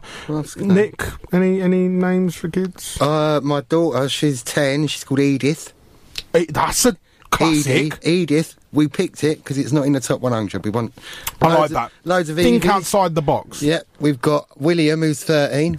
He loves going to Palace. Well, you thought firmly inside the box there, didn't you? And Joe is the eldest, 15. And they're actually all named after the Grundys from the Archers. So you've got Joe Grundy, Will Grundy, and we were convinced that Edie was going to be a girl, or was going to be a boy, so she was going to be Eddie if she was a boy. But we went for Edith because it was a girl. Do you know what the Archers are, dear? Nope. There you go. There you go. The you for today. Yeah. I blame Brexit. Right, free for all. Who wants to talk about what to do with Palace? Doesn't have to be to do with Palace. You're on the radio for another 13 and a bit minutes. It's a whole 13 and a bit minutes. Yeah. What can we talk about? I think that we should be bringing prices down, not putting them up for season tickets, trying to get more locals in. Ooh, I think that... We've only got 13 minutes, Nick. Yeah, no, I know lots and lots of people don't go to football anymore. They go non-league simply because they can't afford the season ticket. Who's your non-league team? Bromley. Bromley, okay. Albi? As a Kingston Ute, I have to say Kingstonian, don't I? Mm. Bromley, I think. Bromley? Yeah. Yeah. Although I do kind of go down to Bromley watch Cray Wanderers, who've... Mayor Khan, if you're listening... Give them permission for their new ground, because it's only around the corner from me, Cray Wanderers. But yeah, it's good going down to Bromley. They're doing well in the, whatever the alliance is called these days. And, yeah, they got this semi-final. Do you think that Palace have lost touch with their fans, with the local community? No. No, as a Premier League club, there's a lot of stuff that goes on in the community, you know, for a Premier League club. I think we're probably one of the better ones. But... You know, the downside is Premier League football prices go up. The atmosphere has dropped at Selhurst, though. I have definitely noticed that this season. Where do you sit? I sit at Arthur. Okay. So, yeah. With my son. Yeah, it definitely has dropped, and that's the one scary thing, because Palace are known for their atmospheres, and if that drops as well, then what have we got left? It was I was surprised, actually, because the HF... in that corner, we're all dropped out of going to Huddersfield, and I thought that the noise at Huddersfield would be a lot lower than it was, but it was actually pretty good. Good atmosphere. Coming across from Tenner, yeah. But they were trying to introduce safe standing, but it was going to be too long before they could actually get licensed to do it, I think. So a lot of people who sit in the lower Homesdale didn't know about the season tickets until last week, was it? Yeah, we weren't allowed to renew whilst they sort of reviewed this scenario, and it was all a bit shambolic. I think that's one thing that the club does lack on a little bit, is the sort of the communication and the sort of, we're not as slick as we should be off the field. Comms could be improved. What can I say? But I think the price is... I have to say, I know prices going up is always bad, and it, you know, you risk losing a certain amount of people. But you know, we've been in the Premier League 5 years, and prices haven't drastically changed since coming up. So I think. They've delayed the inevitable as long as they can, and if we're going to invest money in this new stand, and if we want to continue investing in the playing side of things, there's going to be inevitable rises. It's just one of those things, unfortunately. At least we're not in Mark the Charlton fans' position where they can't even give tickets away to watch Charlton. Yeah, Mark. Yeah, let's not go down that route. This is supposed to be your platform to talk about your club, not bash others. Come on, he started it. No, he was the one that rang. You can ring in as well, 0208 7020 558. I'm so glad Harry and Meghan have hired an American to make their wedding cakes. No one makes cakes like the United States. I ate over 8 million cakes over the last 30 years. Love Sport. A spokesman said.com. Fighting for you, saving you money. If you're a fan of Chelsea, check out Love Sport tomorrow night from 7. Part of the challenge is Conte wasn't directing from the sideline. Players need to be able to raise their game instead of being puppets on a string. We might be expecting too much from average players. We have to support the team when it's down. It's not all Conte's fault. He's made bad selections, but his bench is not a ton better. The Chelsea Fans Show with 7OTB.com on Love Sport. I am in a much better place now, a place without Donald Trump or Justin Bieber. This is Love Sport. Back on Love Sport Radio, and I found another famous Norman which we missed out on. Norman Bates. Oh. He's not real. Well, he is. Well, I hope he's not real. Do you know Norman Bates is, dear? No. I don't think you're going to be pushed for selection next week. No. He's a psycho. You're always welcome. For a start. Psycho. Okay, question. Gareth Southgate, England take on they take on the Netherlands tomorrow evening. Is Southgate a potential future Palace manager? Because let's be fair, you know, the tournament isn't going to go as planned. He'll probably get another, and by that time, Roy will want to hang up his chin. You know when we said we're running out of legends? Yeah. He's certainly, his name's been floated every time we've changed managers. Yeah. That's what him and Chris Coleman are probably the two left on the sort of former player. Yeah. Cookie, I just do not understand what possessed him to take that job. That was a mad choice. To go from a job where, you know, he took Wales, they didn't better than England, and that's quite important when you're a Wales, national fan. He was onto a good thing there, and you sort of think if he was ever going to jack that in, it would be for a better club than Sunderland. You have to question the man's sanity, but maybe they've paid him a hell of a load of money. Yeah, indeed. Southgate hasn't got the I don't think he's good enough at the league level. He just didn't do it at Middlesbrough. He was rubbish, wasn't he? I think we need to experience our next manager. It depends when Roy does go, because at Palace it's always whenever we want to build something happens. So Tony Pulis, he went. Frank de Boer, it was a mess. Big Sam, exactly. Did you like Big Sam? I actually liked him when we got him. Lots of fans criticised him and said, guilty. his history with England and what happened. But I saw one of the best football in the Big Sam, beating Arsenal 3-0 at home. We had some massive results, and I was actually really disappointed when he went. He won me round. I was really disappointed when he came because of the whole Sting thing, but he won me over, and he genuinely sounded like... What was his problem with Sting? He didn't like the music. Wow. At the start. Can you understand now why we're just sort of manager shifting at the moment? Can you understand why Ian Holloway is getting absolute pelters by certain people? You know, certain clubs just do not like him. Well, yeah, he's another one. He's sort of Marmite, isn't he? I was really excited when we appointed him, bearing in mind we just lost, another legend, Freeman, and we were top of the league and playing really good football. So you sort of looked at Holloway's record and thought he could come in and just carry it on, but it didn't. If the season had been probably 2 or 3 weeks longer, we'd have fallen out of those playoffs because we absolutely limped in. And the best game we played that season was actually after Dougie left, and Holloway had come along to be announced to the crowd at half time. We were playing Blackburn, wasn't it? We absolutely mullered them, and we'd have been better off not getting anybody in. Curtis Fleming could have done the job. Perhaps, but I don't know. Well, he was mullering Blackburn at the time. Yeah, but he wasn't there for long, was he, Fleming? He's really not liked at Millwall, though. That's what I noticed about Holloway. They really don't like Ian Holloway there. No, I mean, I don't know if it was chicken or egg, but he certainly came out and gave them what for, with sort of crowd trouble and that, and. Yeah, I mean, he's not a Millwall manager. I would never have picked Ian Holloway to go there, and I could never have seen that ending happily, so it was no surprise, really.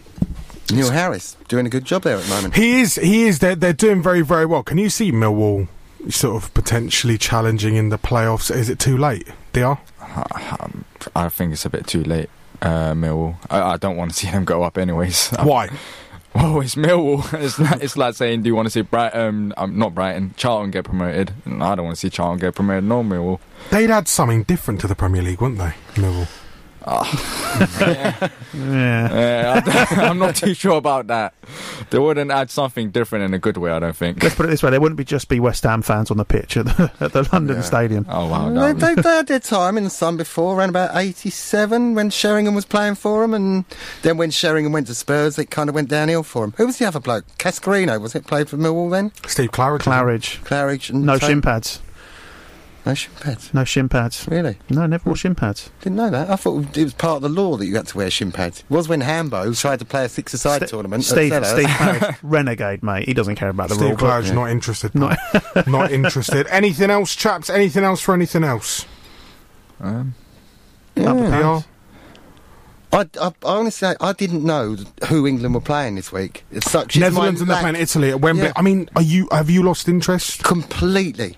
I follow Turkey more than England because I'm originally from Turkey, and even though they're worse, is the football better?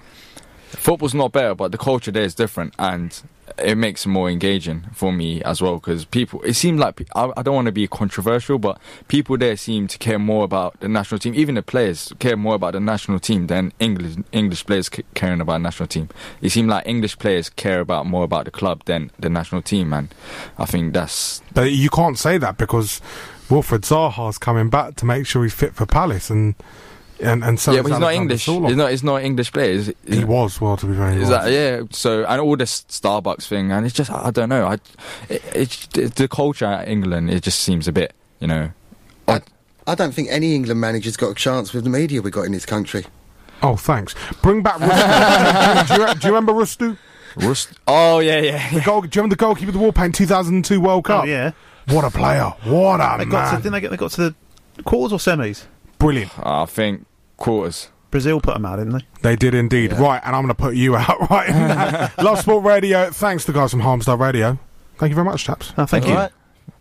It's nearly time for some real news, people. Real news, not fake news. Read by very intelligent people, just like me. That I can tell you. Love Sport. Listen to this. And now listen to this. Can you spot the difference? No? Well, this car is exactly the same as this car, but it costs less to insure because the driver saved money at aspokesmansaid.com. Aspokesmansaid.com is where you can find quotes from over 100 leading insurance providers, so you can save money too. Compare, switch and save with aspokesmansaid.com. Fighting for you, saving you money. You love your sport, but it can be a pain organising it. Endless phone calls, emails and text messages, organising players and collecting money can all be a headache. What you need is Teamer.net, the free sports app that'll help you manage your team's events, communicate effectively as a team, and now you can collect money simply and securely via Teamer payments. Relied upon by 2 million members, Teamer is available for free on desktop, Android and iPhone. When it comes to claiming back PPI, here at The Claims Guys, we know what we're doing. We've already successfully claimed back over £670 million for our customers. And in the past 6 months, our team located PPI on over 315,000 accounts. So you see, we're not called the Claims Guys for nothing. To start your comprehensive PPI check, just text SEARCH to 66777. That's SEARCH to 66777. The Claims Guys. Divorce can be expensive. It affects your finances, assets, home, savings, pension, and most of all, your relationship with your children. It's probably one of the toughest times you'll ever go through. Cordell & Cordell understands these issues and helps men maximise their roles in their children's lives. Call now on 0330 60 60 161 or visit cordellcordell.co.uk. Office in central London. A partner men can count on. Love Sport Radio, Thursday evening, and after 9 o'clock we talk all things Brentford with Billy the Bee Grant and his besotted crew on a history-making week for the club. Now, I'm not talking about the Brentford Bees beating the Manchester United under-23s. I'm talking about the new stadium. We're going to be finding out all of the inside gossip from Lionel Road. Plenty to talk about. I cannot wait for this hour. You can have your say at Love Sport Radio on Twitter. It's 0208 70 25 58. Give us a bell this evening. We'd love to hear from you. Here's your news. The TalkSport Fan Network is proudly teaming up with Free for Mental Health Awareness Week this year. As football fans, we often pride ourselves on knowing everything, from which substitution can turn the game around to the quickest route home to beat the crowds. However, when it comes to discussing feelings with our friends, we might not always feel as confident. That's why we're here to equip you with the right tools so you can reach out to those who can help. If your mates are struggling, let them know that the Samaritans are free to call on 116 123. That's 116 123. They are there to listen without judgment or pressure, 24/7, 365 days of the year. Let's all take a moment to talk more than football. It's the 90th minute. All your mates around. You've got your McNugget share boxes ready to go. Your mate's already got booked for double dipping and you steal the last nugget, snatching all 3 points. Perfect. Order McDelivery now on the McDonald's app. You in? At participating restaurants, 18 plus, serving times, delivery fee and terms apply. See mcdonalds.com. This podcast is proud to be part of the TalkSport Fan Network. TalkSport. Powered by fans.